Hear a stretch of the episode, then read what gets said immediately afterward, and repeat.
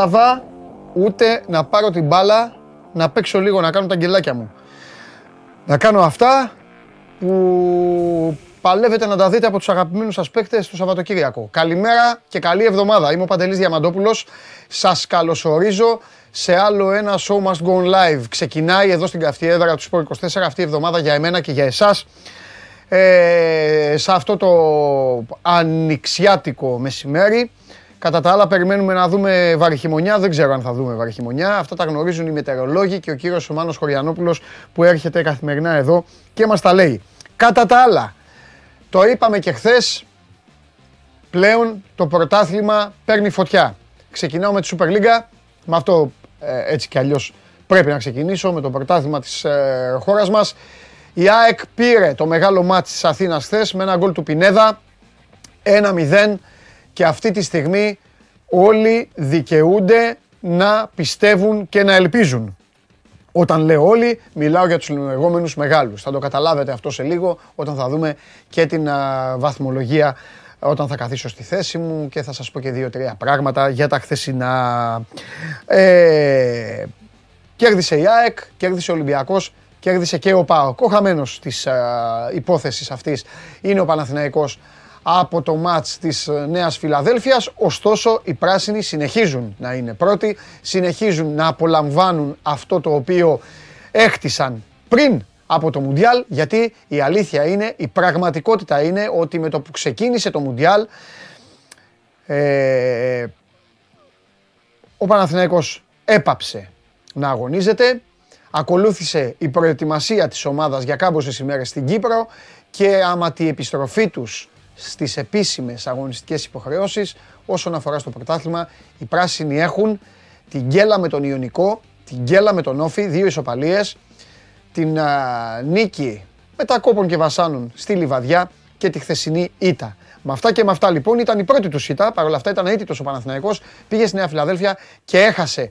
από την ΑΕΚ και έτσι η βαθμολογία έχει σχηματιστεί ο λίγον τι διαφορετικά. Χθες ο Ατρόμητος κέρδισε τον Ιωνικό. Ο Ιωνικός έπαιξε για μεγάλο χρονικό διάστημα με 10 παίκτες. Τον κέρδισε με 2-0. Ο Ολυμπιακός πέρασε σύμφωνας από τον Βόλο με το 0-4. Ο Άρης επίσης φιλοδόρησε τον πρώην προπονητή του και νυν προπονητή του Αστέρα, Τρίπολη, του Αστέρα Τρίπολης με 3 γκολ τον Ακιμάτζιο. 3-0 Άρης Αστέρας Τρίπολης. Το Σάββατο είχαμε Δύο διπλά με τριάρες, 1-3 τα Γιάννηνα στη Λιβαδιά, 0-3 ο ΠΑΟΚ στην Λαμία. Σήμερα στις 5 η ώρα ολοκληρώνεται το πρόγραμμα της 17ης αγωνιστικής με την αναμέτρηση του Πανετολικού με τον Όφη 5 η ώρα στο Αγρίνιο. Η εβδομάδα αυτή είναι εβδομάδα κυπέλου για το αγαπημένο σας ποδόσφαιρο, για τις αγαπημένες σας ομάδες. Από αύριο κιόλας Υπάρχουν παιχνίδια, το Καλιθέα Λαμία και το ΠΑΟΚ Καλαμάτα. Οι λεγόμενοι μεγάλοι έχουν ψιλοκα... ψιλοκαθαρίσει, έχουν ε, ψιλοξευγάλει την α, ε, μπουγάδα. Θα τα πούμε αύριο για το κύπελο. Και φυσικά από αύριο θα έχουμε να λέμε κάθε μέρα και για το μπάσκετ καθότι είναι διάβολο εβδομάδα. Σήμερα καταλαβαίνετε πως είτε σας αρέσει είτε όχι θα κινηθούμε σε Super League ε, καταστάσεις, να δούμε, να βγάλουμε άκρη, μια και καλή, τι έγινε χθες στη Νέα Φιλαδέλφια και ε, να δούμε πώς αντιμετωπίζουν πλέον την κατάσταση τόσο ο ΠΑΟΚ του Ρασβάν Λουτσέσκου όσο και ο Ολυμπιακός του σούπερ μεσοεπιθετικού ε, ποδοσφαίρου.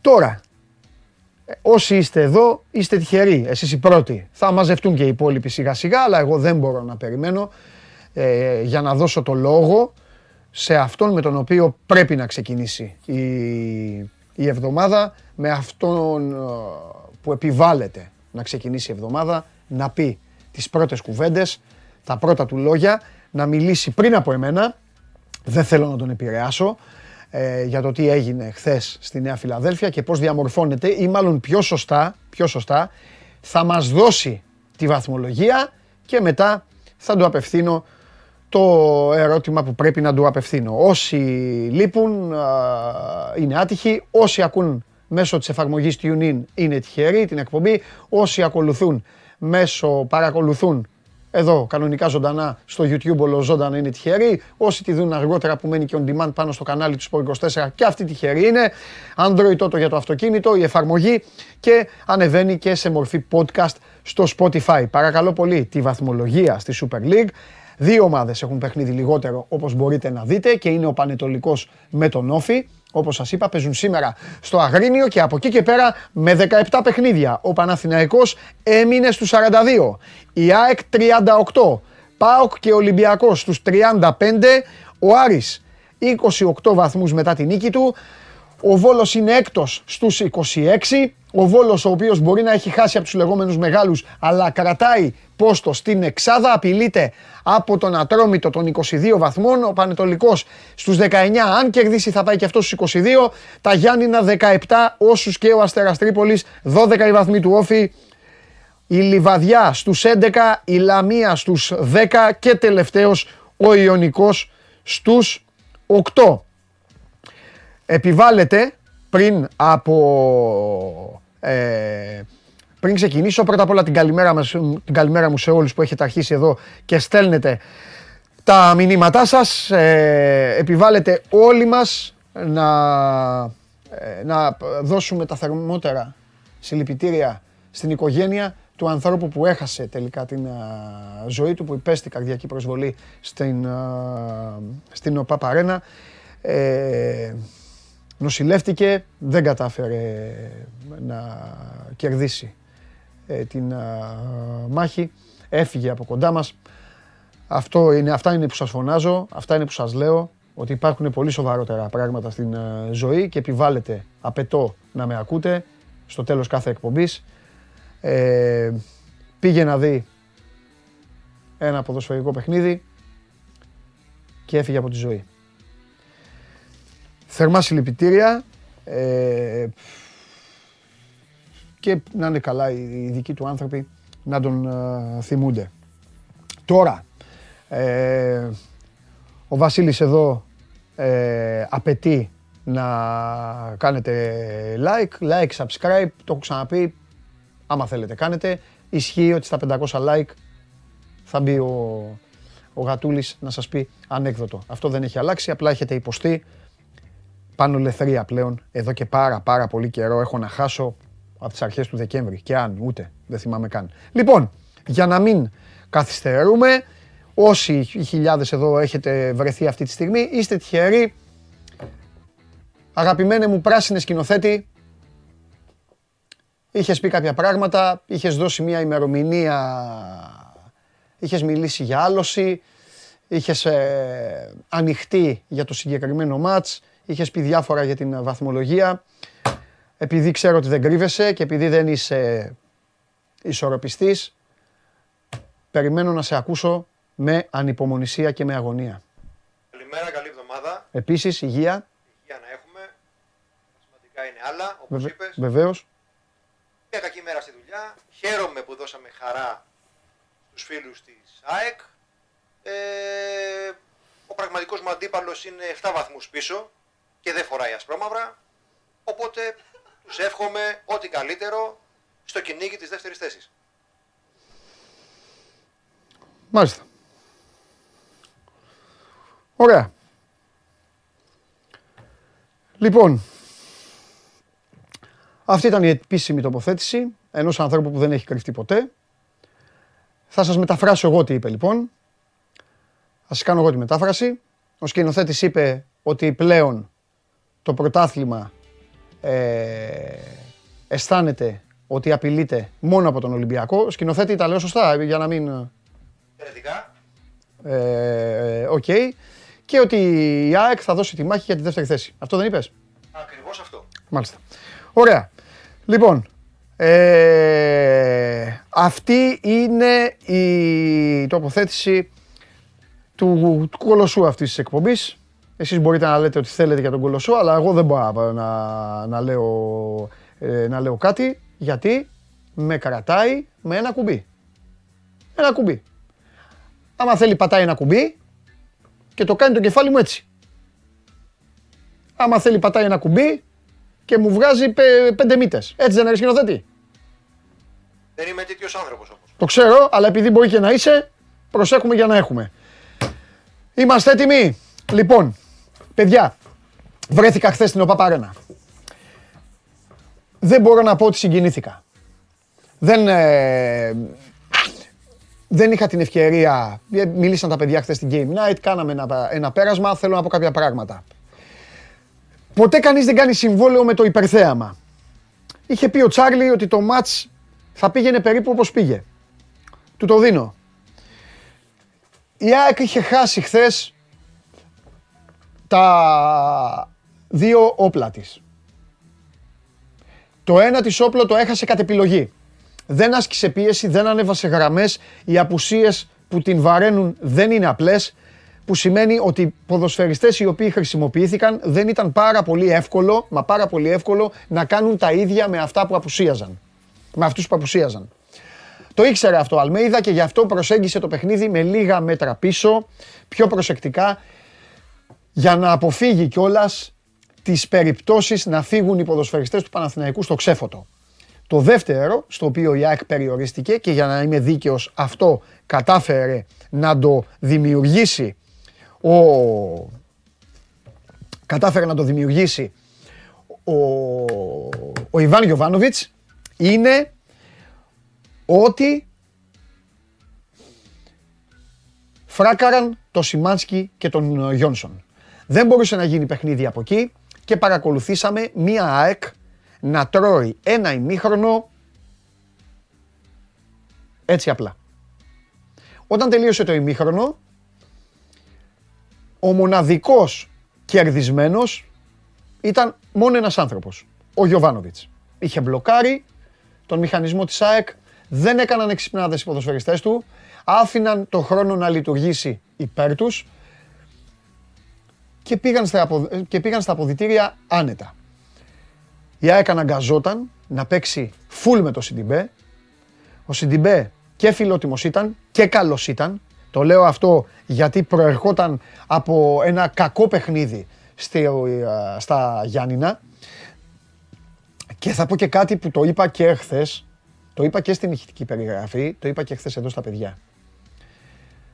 Την χάνει να είναι για το Σιντιμπέ. Θα μπορούσε στη θέση του Σιντιμπέ να ήταν ένας από εσάς. Θα μπορούσα να ήμουν εγώ. Δεν είναι και το ευκολότερο πράγμα να παίζεις στην ίδια πλευρά με το καραφλό βέλος.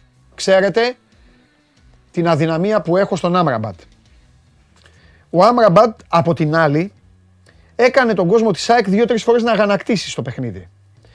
Όταν έγινε αλλαγή, χειροκροτήθηκε από όλο το γήπεδο και πάνω απ' όλα χειροκροτήθηκε από τον Αλμέιδα. Πολύ σωστή η αντιμετώπιση απέναντι στον ποδοσφαιριστή. Γιατί έστω και αργά, κατάλαβαν όλοι, ο Αλμέιδα το ήξερε από την αρχή, ότι απέναντι σε αυτή την ΑΕΚ της ακινησίας, που της είχε προκαλέσει ο Παναθηναϊκός, τουλάχιστον υπήρχε ένας, τρε- ένας τρελός που πάλευε να πάει στο ένας με έναν, πάλευε να κάνει το κάτι παραπάνω, μπουρδουκλωνόταν, έπεφτε έξω, παρασυρώταν, πήγαινε με την μπάλα ε, εκτός γηπέδου, αλλά τουλάχιστον το προσπαθούσε. Το αν η ΑΕΚ έπαιζε με σέντρες, αυτό ήταν καθαρά θέμα Γιωβάνοβιτς. Ήταν νίκη του Γιωβάνοβιτς. Φεύγει το πρώτο ημίχρονο, τελειώνει, έρχεται η ανάπαυλα. Όλοι με, τις, ε, όλοι με τους ε, χυμούς τους, με τα πατατάκια τους και εγώ να θέλω να χτυπήσω το κεφάλι μου στον τοίχο. Ξεκινάει το δεύτερο ημίχρονο. Η ΑΕΚ μπαίνει με άλλο ρυθμό. Με άλλη ένταση. Υψηλότερη ένταση.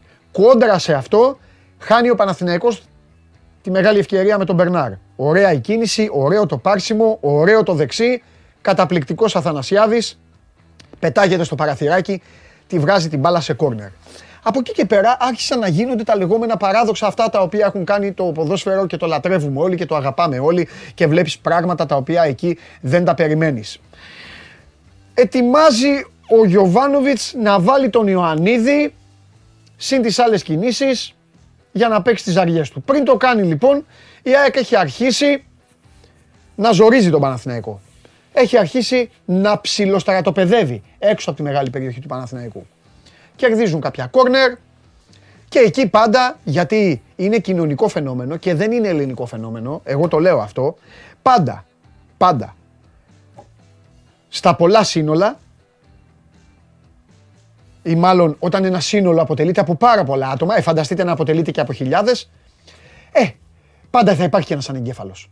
Πάντα θα υπάρχει και ένας προβληματικός. Εύχομαι οι ίδιοι οι φίλοι της ΑΕΚ να τον έχουν βρει ήδη. Εύχομαι οι ίδιες οι κάμερες να τον έχουν εντοπίσει. Εύχομαι ήδη ο Δημήτρης Μελισανίδης να το απαγορεύσει να ξαναπατήσει το πόδι του στην ΟΠΑ Παρένα.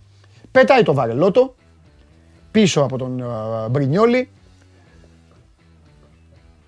Και το ξαναλέω γιατί το έχω δει με τα μάτια μου σε όλες τις ομάδες και σε όλα τα αθλήματα. Έχω δει στο μπάσκετ να εκτελούν βολές οι παίκτες της ομάδας, της οποίας οι οπαδοί πετάνε δυναμητάκια την ώρα που εκτελεί ο δικός σου παίκτης βολές. Όχι, εννοείται να μην ρίξει το δυναμητάκι ούτε όταν εκτελεί ο αντίπαλος, αλλά σας λέω τώρα για να καταλάβετε το βαθμό ε, ε, ε, μπλοκάρο μυαλισμού και ανεγκεφαλιάς. Πέφτει κάτω Μπρινιόλι, γίνεται η διακοπή κόντρα στο τέμπο της ΑΕΚ, χωρίς κανένα λόγο, έτσι για να κάνει ένα στο κέφι του. Πέταξε το βαρελότο για να κάνει το κομμάτι του βέβαια στους διπλανούς. Ελπίζω οι διπλανοί βέβαια να τον έχουν οι ίδιοι πετάξει έξω. Τέλος πάντων, θα τα βρει η υπηρεσία αυτά. Γιατί έμαθα ότι η ΑΕΚ ασχολείται με αυτό και πολύ καλά κάνει και ασχολείται. Γιατί δεν γίνεται να έχεις φτιάξει ένα τέτοιο γήπεδο, ένα τόσο ωραίο γήπεδο και να μην μπορείς να χαρείς ένα παιχνίδι. Μία με τα δακρυγόνα έξω με την αστυνομία που πέ... Δύο φορές έχω πάει σε αυτό το γήπεδο, έχω μπει με κλάματα. Δύο φορές. Απλά χθες έκλεγα και την ώρα του αγώνα με αυτά που έβλεπα με το θέαμα που έβλεπα. Τέλος πάντων. Συγγνώμη σκηνοθέτη για την ομάδα σου, συγγνώμη και στον Νιχολίπτη που λείπει, τον κυτρινό μαύρο. Τέλος πάντων.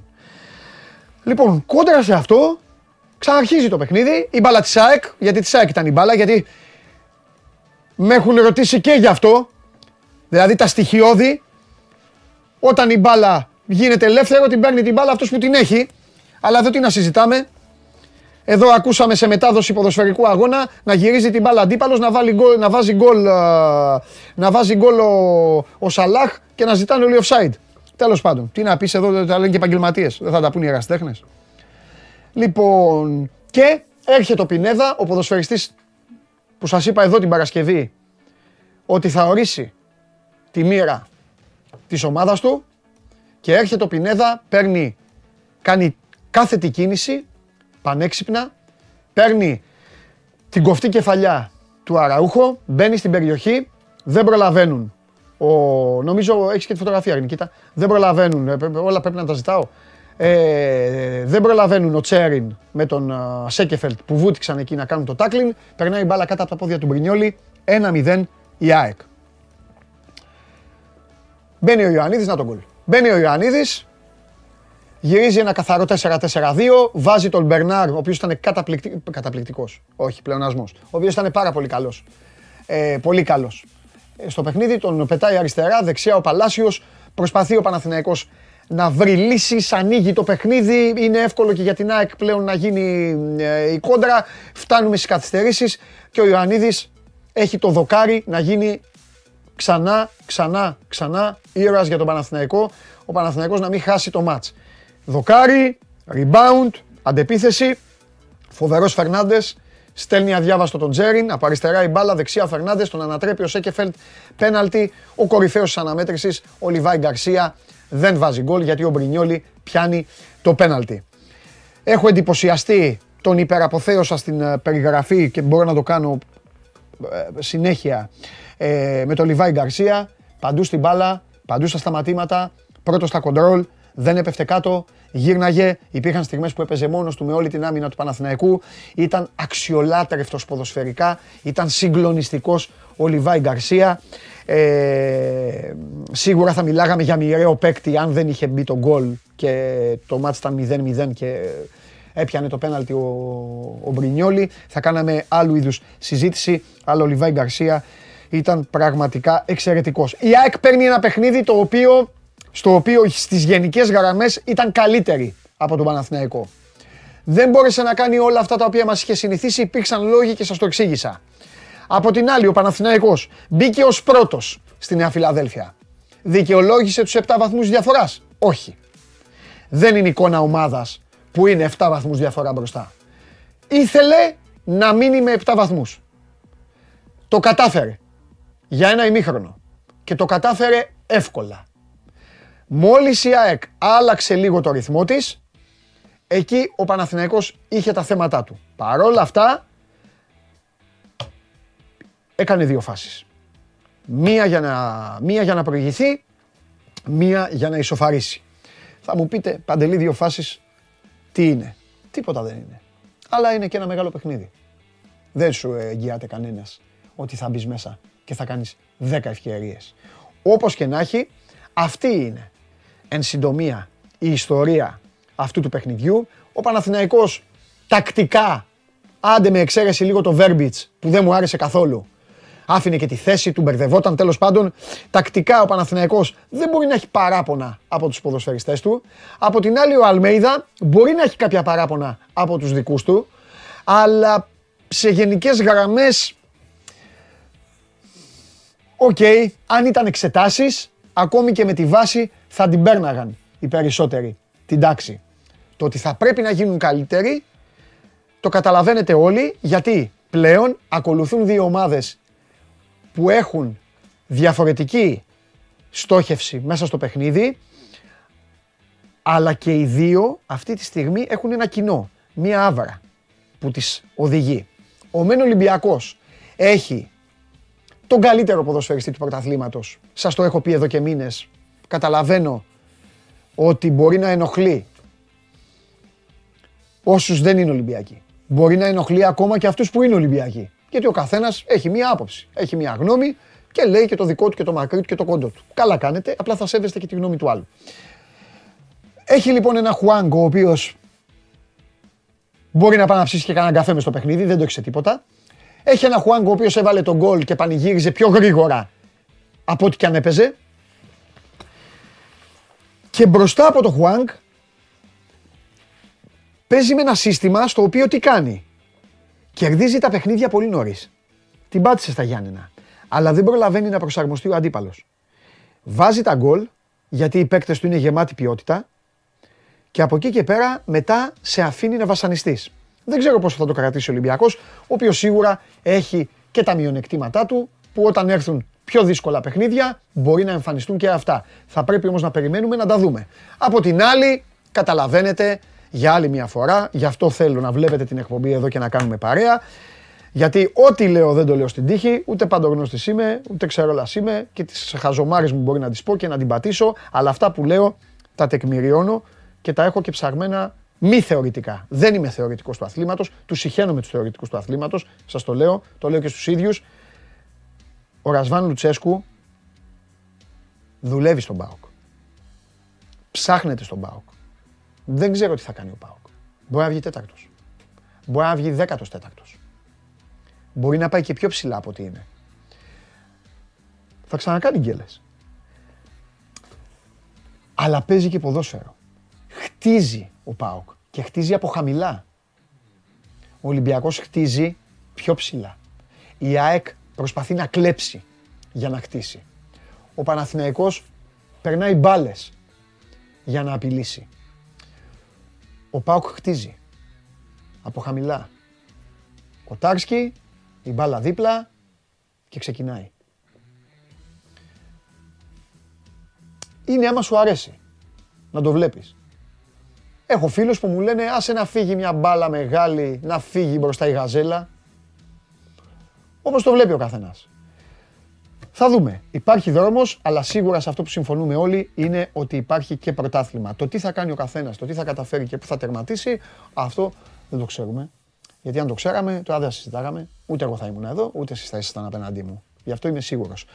Πάμε στον, πάμε στον Τζάγλι να δούμε αν, αν θέλει να προσθέσει κάτι. Αν και θα τα είπε και αυτός χθες, προφανώς θα τα είπε ε, να μας δώσει και τίποτα για σήμερα αν έχει και μετά σας βάζω κατευθείαν στα βαθιά. Πάμε σε ΑΕΚ και Παναθηναϊκό. Πάμε.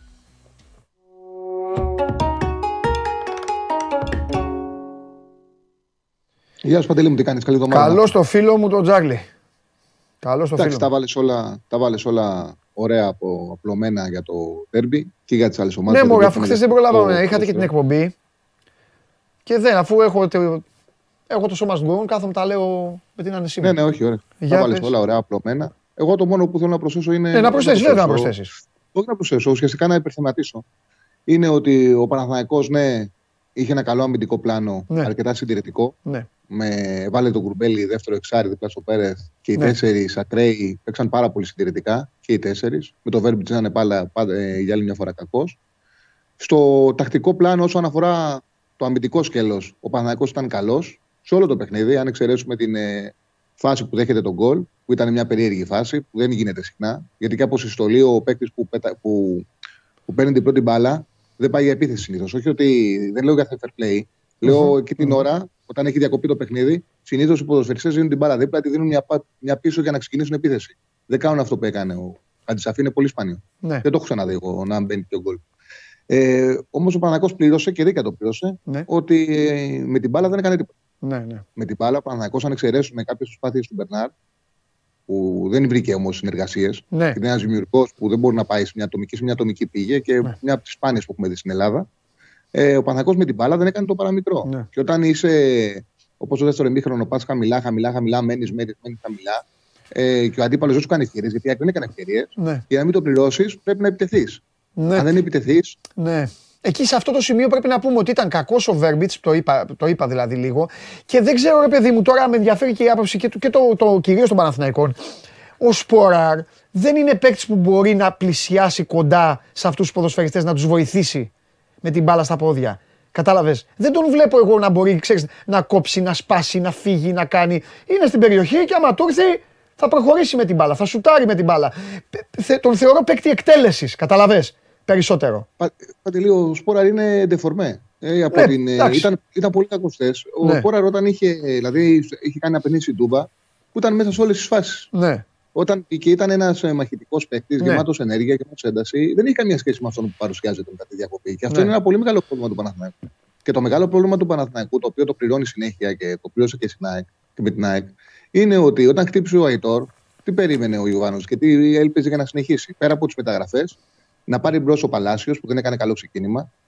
Και δε- μετά το Βόλο δεν έχει, κάνει, δεν έχει πάρει γκολ Ναι. και πράγματα τον Παλάσιος. Να ανέβει ο Βέρμπιτς, που ήταν μια μεταγραφή ελπιδοφόρα που δεν είχε δώσει το παραμικρό στην αρχή, δεν είχε ανέβει καθόλου. Και ο Σπόραρ, που είχε μπει καλά στο πρωτάθλημα, αλλά δεν είχε τα γκολ, να αρχίσει να σκοράρει. Δεν έγινε τίποτα από τα τρία.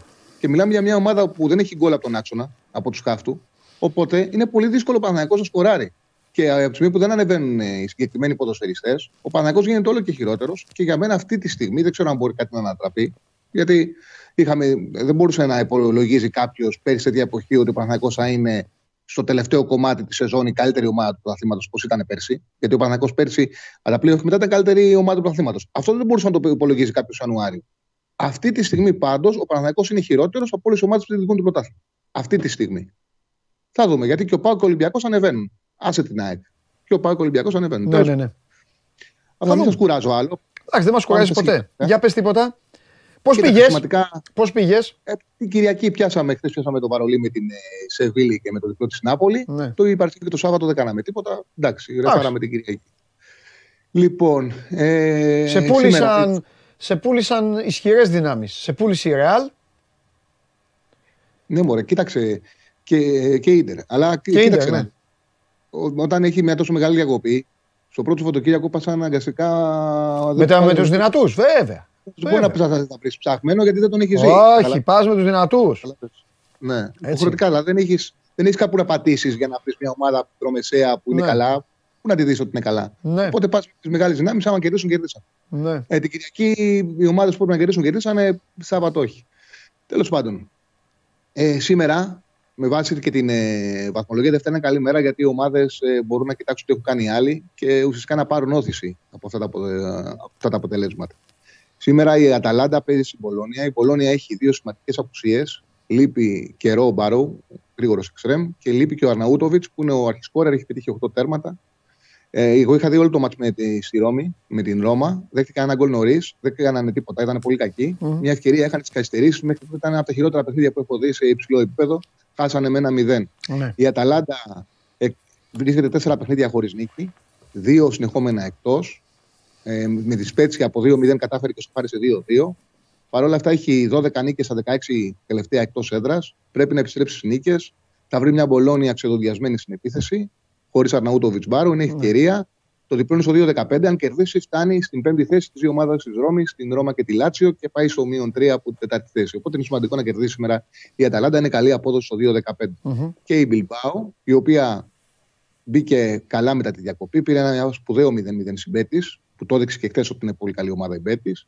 Ε, σε ένα παιχνίδι που το έζησε, ε, 0-43-0-41 ήταν 6 γκολ, δεν δέχτηκε ευκαιρίε. Ναι. Έβαλε στο κύπελο 6 γκολ στην Ελβέτσε, μια χαμηλή δυναμικότητα ομάδα, αλλά είδαμε ότι πολλοί ταλαιπωρήθηκαν. Και υποδέχεται την Οσασούνα, που η Οσασούνα έχασε εύκολα τους Σκεδάρ. Έπαιξε την Πέμπτη το βράδυ παράταση με τη Ταραγώνα για να κερδίσει.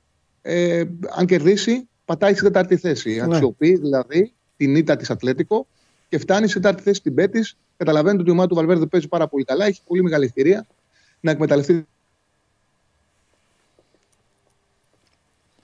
Χάθηκε για λίγο Τσάρλι, αλλά θα επιστρέψει. Νάτος. Οπότε σήμερα Ναι. Μπολόνια Αταλάντα διπλό στο 2-15.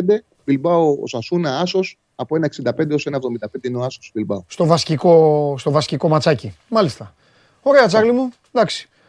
Α δούμε τώρα μεσοβδόμαδα. Νομίζω μεσοβδόμαδα έχει, μ, ε, έχει κάτι εξωτερικό. Αλλά εμείς έχουμε κύπελα εδώ. Ε, Και αυτό το, το Super Cup ε, στην Ισπανία που παίζουν στη Σαουδική Αραβία ναι, ναι, που παίζουν εκεί αυτοί. Μπράβο. και έχει γαλλικό πρωτάθλημα. Γαλλικό; Ε, Τετάρτη. Μμ. Ωραία, Κάτι τέλος θα πάντων. βρίσκουμε. Εντάξει, Κάτι, κάτι θα βρίσκουμε. Εντάξει, εντάξει, πάντα, πάντα βρίσκεις. Φιλιά. Πες, Παντελή μου. Γεια σου Τσάρλι, τα λέμε. Λοιπόν, αυτά και από τον Τσάρλι. Εσείς έχετε αρχίσει εδώ και μαζεύεστε και δεν θα σας κρατήσω περισσότερο έτσι ανυπομονησία. Είπα εγώ τα δικά μου, θα τα ξαναπώ τώρα άμα χρειαστεί εδώ και με τα, με τα δύο παιδιά. Πάμε σήμερα η εκπομπή, ε, είμαι αποφασισμένος να πατήσει, να πατήσει πάνω στην, να πατήσει πάνω στην τετράδα ε, της ε, κορυφής μετά τα καινούρια δεδομένα τα οποία υπάρχουν συν τον, ε, ε, το χαμογελαστό σήμερα Μάνο Χωριανόπουλο, σας το, σας το καταθέτω από τώρα. Ε, μ, χαμογελαστός για αθλητικούς λόγους, έτσι, όχι για τη δική του επικαιρότητα. Εκεί μην ανησυχείτε, εκεί, εκεί, μάλλον όχι μην ανησυχείτε, εκεί να ανησυχείτε. Λοιπόν, θα πάω και στο... Θα κάνω και μια βόλτα στο Instagram του Sport24, αν έχετε στείλει τίποτε για εμένα. Τώρα θα πάμε κατευθείαν να συζητήσουμε για το χθεσινό παιχνίδι και κυρίως για το μετά, γιατί τα είπαμε χθες, υπόθηκαν, γράφτηκαν, έχουν γραφτεί και άρθρα, αλλά όπως λέω, πάντα η επόμενη μέρα είναι η μέρα που ακούς και άλλα πράγματα, έξτρα, καινούρια. Γιατί έχει ξεθολώσει το μυαλό, έχουν δει όλοι πιο καθαρά τα παιχνίδια, υπάρχουν αντιδράσεις από τις ομάδες, υπάρχει συν, υπάρχει πλην, υπάρχει κάτι το οποίο το είδες και το διάβασες διαφορετικά. Οπότε πάντα η επόμενη μέρα ενός μεγάλου αγώνα έχει τη σημασία της. Πάμε.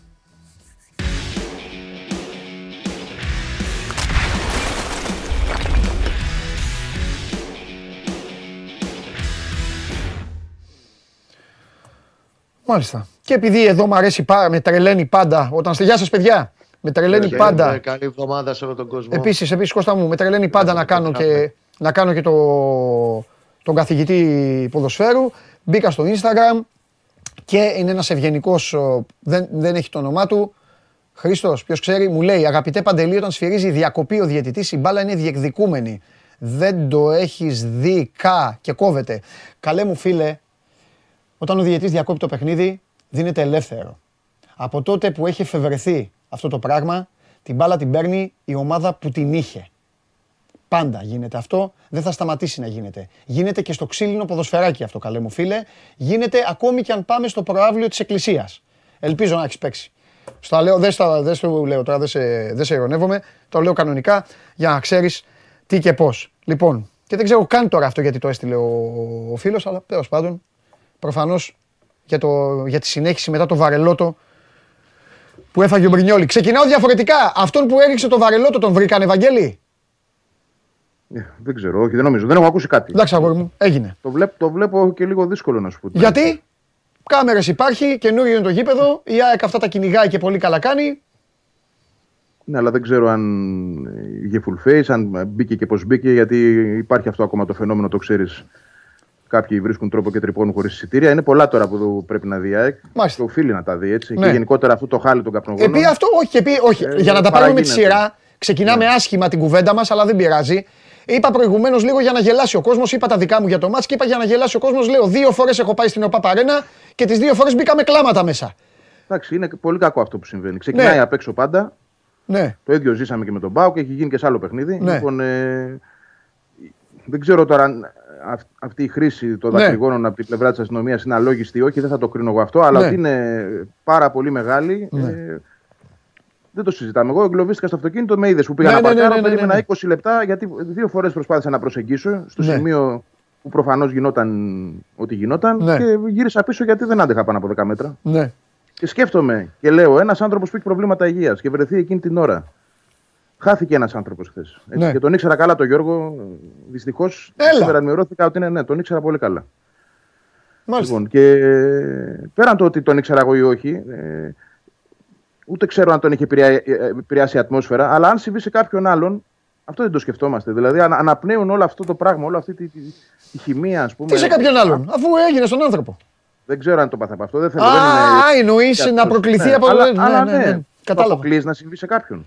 Όχι, δεν Αυτή τη αποκλείω στιγμή, τίποτα. Ειδικά μέσα σε αυτούς, στο χώρο εκεί που Δεν είναι όλοι αποκλείω μαζί τίποτα. μαζεμένοι Αλλά και το αυτό, εισπνέουν. αυτό πάει, και μετα, πάει και για τα δακρυγόνα, πάει και για, Για αυτές, όλα. πάει και για αυτά τα Για όλα. καπνογόνα, πάει και για τις αειδίε, τα άλλα τα χρωματιστά που αμολάνε στο γήπεδο και βρωμάνε.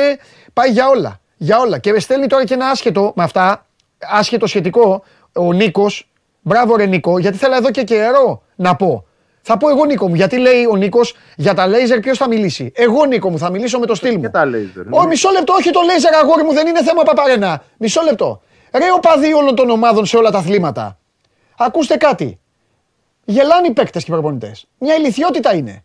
Τι νομίζετε ότι τους κάνετε; Τους βαράτε με το πράσινο αυτό το πράγμα στο πρόσωπο και τι πιστεύετε ότι θα κάνουν; Θα χάσει τον γκολ; Όχι, θα το βάλουν τον γκολ. Και τη βολή θα βάλουν και το τρίποντο θα βάλουν. Εξάλλου τρεμουλιάριδες είστε, δεν τους σημαδεύετε. Πάει πέρα, δώθε το χέρι σας. Κόφτε τα Περισσότερο- λοιπόν.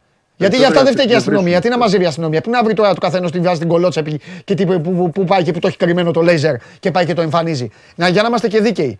Λοιπόν, είναι η μεγαλύτερη ηλικιότητα που κυκλοφορεί αυτή, αυτό το πράγμα. Και το έχουν όλοι. Όλοι. Βλέπεις πέρα ραχούλα, κάτω ραχούλα και αμολάνε το λέιζερ. Εντάξει.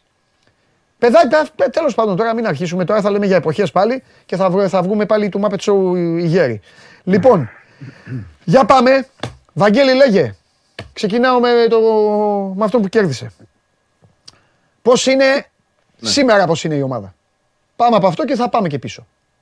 Ήρεμοι και συγκεντρωμένοι και με σεβασμό όπως ήταν και πριν. Ναι. Εγώ το έχω πει ότι αυτή η ΑΕΚ όπως δουλεύεται φέτος και προφανώς αυτό το πιστώνει το Αλμίδα πρωτίστως, αλλά όχι μόνο εκείνος. Όλος ο οργανισμός γύρω του βρήκε, βρήκε τον άνθρωπο για να λειτουργήσει καλύτερα. Ναι. Ε, έχει ε, παγιώσει ένα κλίμα ενότητας και σεβασμού σε κάθε αντίπαλο. Ε, δεν ακούς ποτέ ε, αλαζονικά πράγματα, εγωιστικά πράγματα, ε, υπεροψίες. Δεν υπάρχουν τέτοια πράγματα στην ΑΕΚ αυτή τη στιγμή. Ναι. Ε, ήταν μια νίκη που τη χρειαζόταν πολύ, σαφώς. Ναι.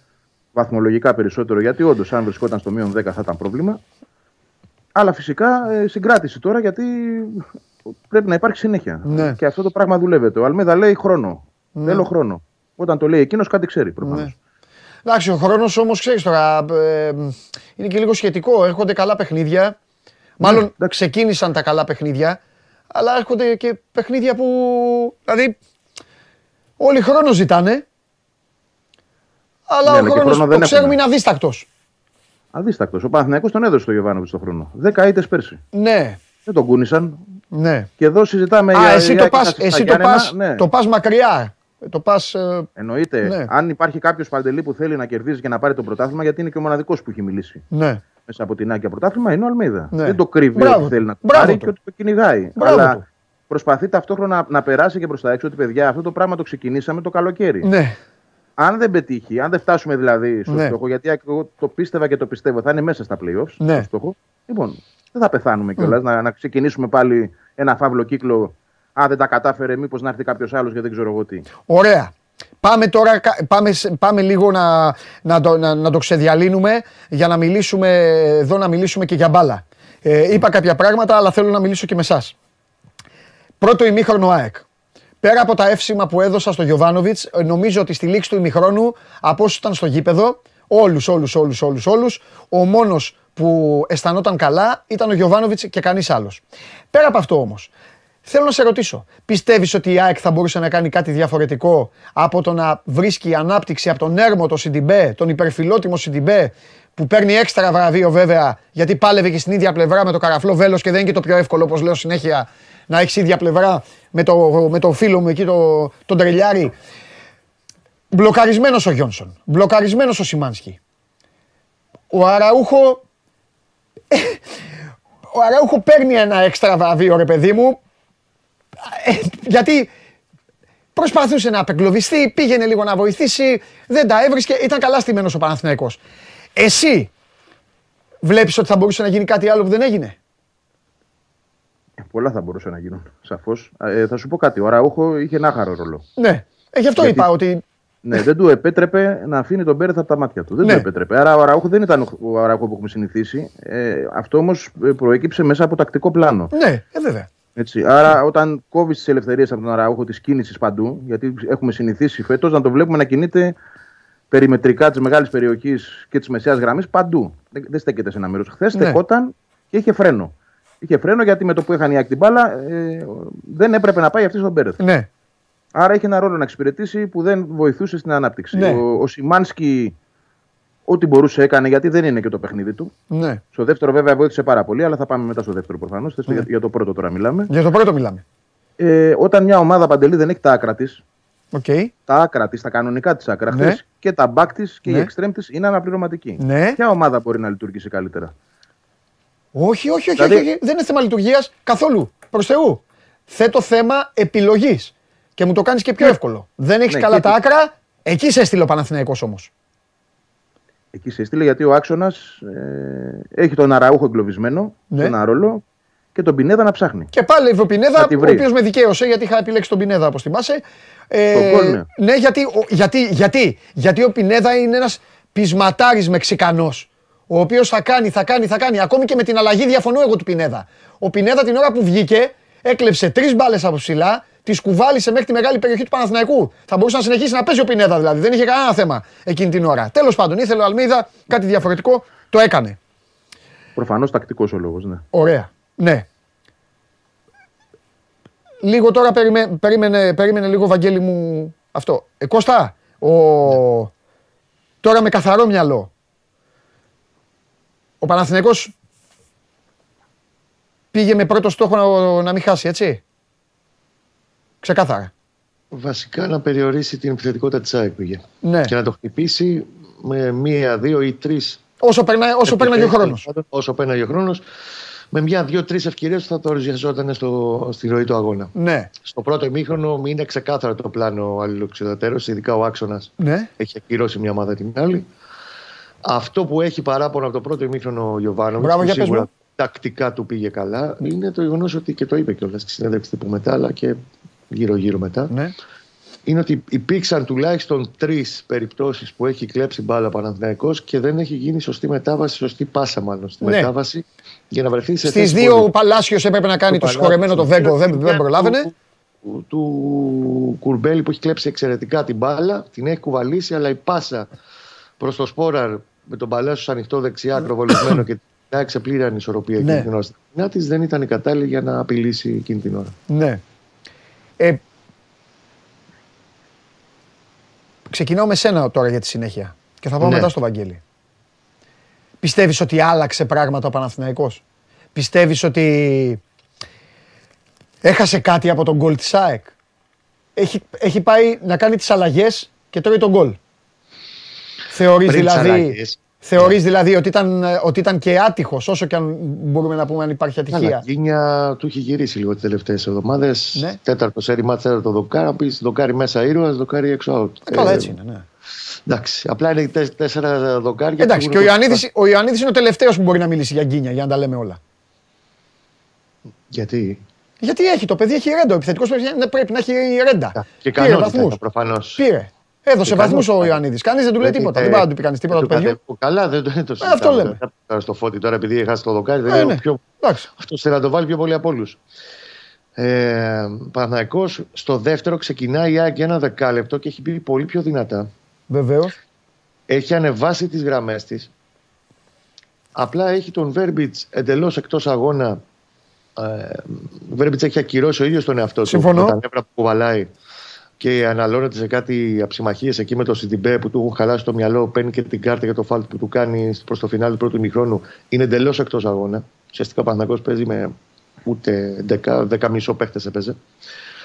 Το αλλάζει γρήγορα. Περνάει το Τσέριν γιατί βλέπει ότι στον άξονα αρχίζει λίγο το πράγμα και ζορίζει. Η ΑΕΚ πιέζει περισσότερο, κλέβει περισσότερες μπάλες και το ισορροπεί. Το φέρνει σε καλά μέτρα. Ναι, Παναθό στο παιχνίδι. ναι. Και για να μην απειληθεί, γιατί οκ, η ΑΕΚ έχει την κατοχή, το δείχνουν τα νούμερα αυτό. Έχει προσεγγίσει την περιοχή του περισσότερες φορές, αλλά φάση-φάση, ουσιαστική η Λαδευκίδα δεν του έχει κάνει μέχρι την ώρα του γκολ. Στον γκολ θα συμφωνήσω με αυτό που είπες. Ο κανονισμός λέει ότι η μπάλα πηγαίνει όταν υπάρχει διακοπή σε αυτήν την ομάδα που έχει την τελευταία επαφή. Δεν την έχει πάρει όταν την παίρνει ο κότσιρας στην κατοχή, το έχει σφυρίξει ήδη ο Νόμπρε. Και όντως, όλοι ο οργανισμός εκείνη την ώρα, η άμυνα του Παναθηναϊκού, η συγκέντρωση πήγε περίπατο στη μία και μοναδική φάση που το έχασαν, δέχτηκαν και τον γκολ. Και θα πρέπει να ήταν πολύ πιο υποψιασμένοι. Απ' την άλλη, για να ανοίξουμε πολύ μικρή παρένθεση, ε, είναι η φάση της κροτίδας. Εντάξει. Που και πέρα υπάρχουν αρμόδια όργανα για το αν σηκώνει και τι σηκώνει η τιμωρία και τι πρέπει να γίνει.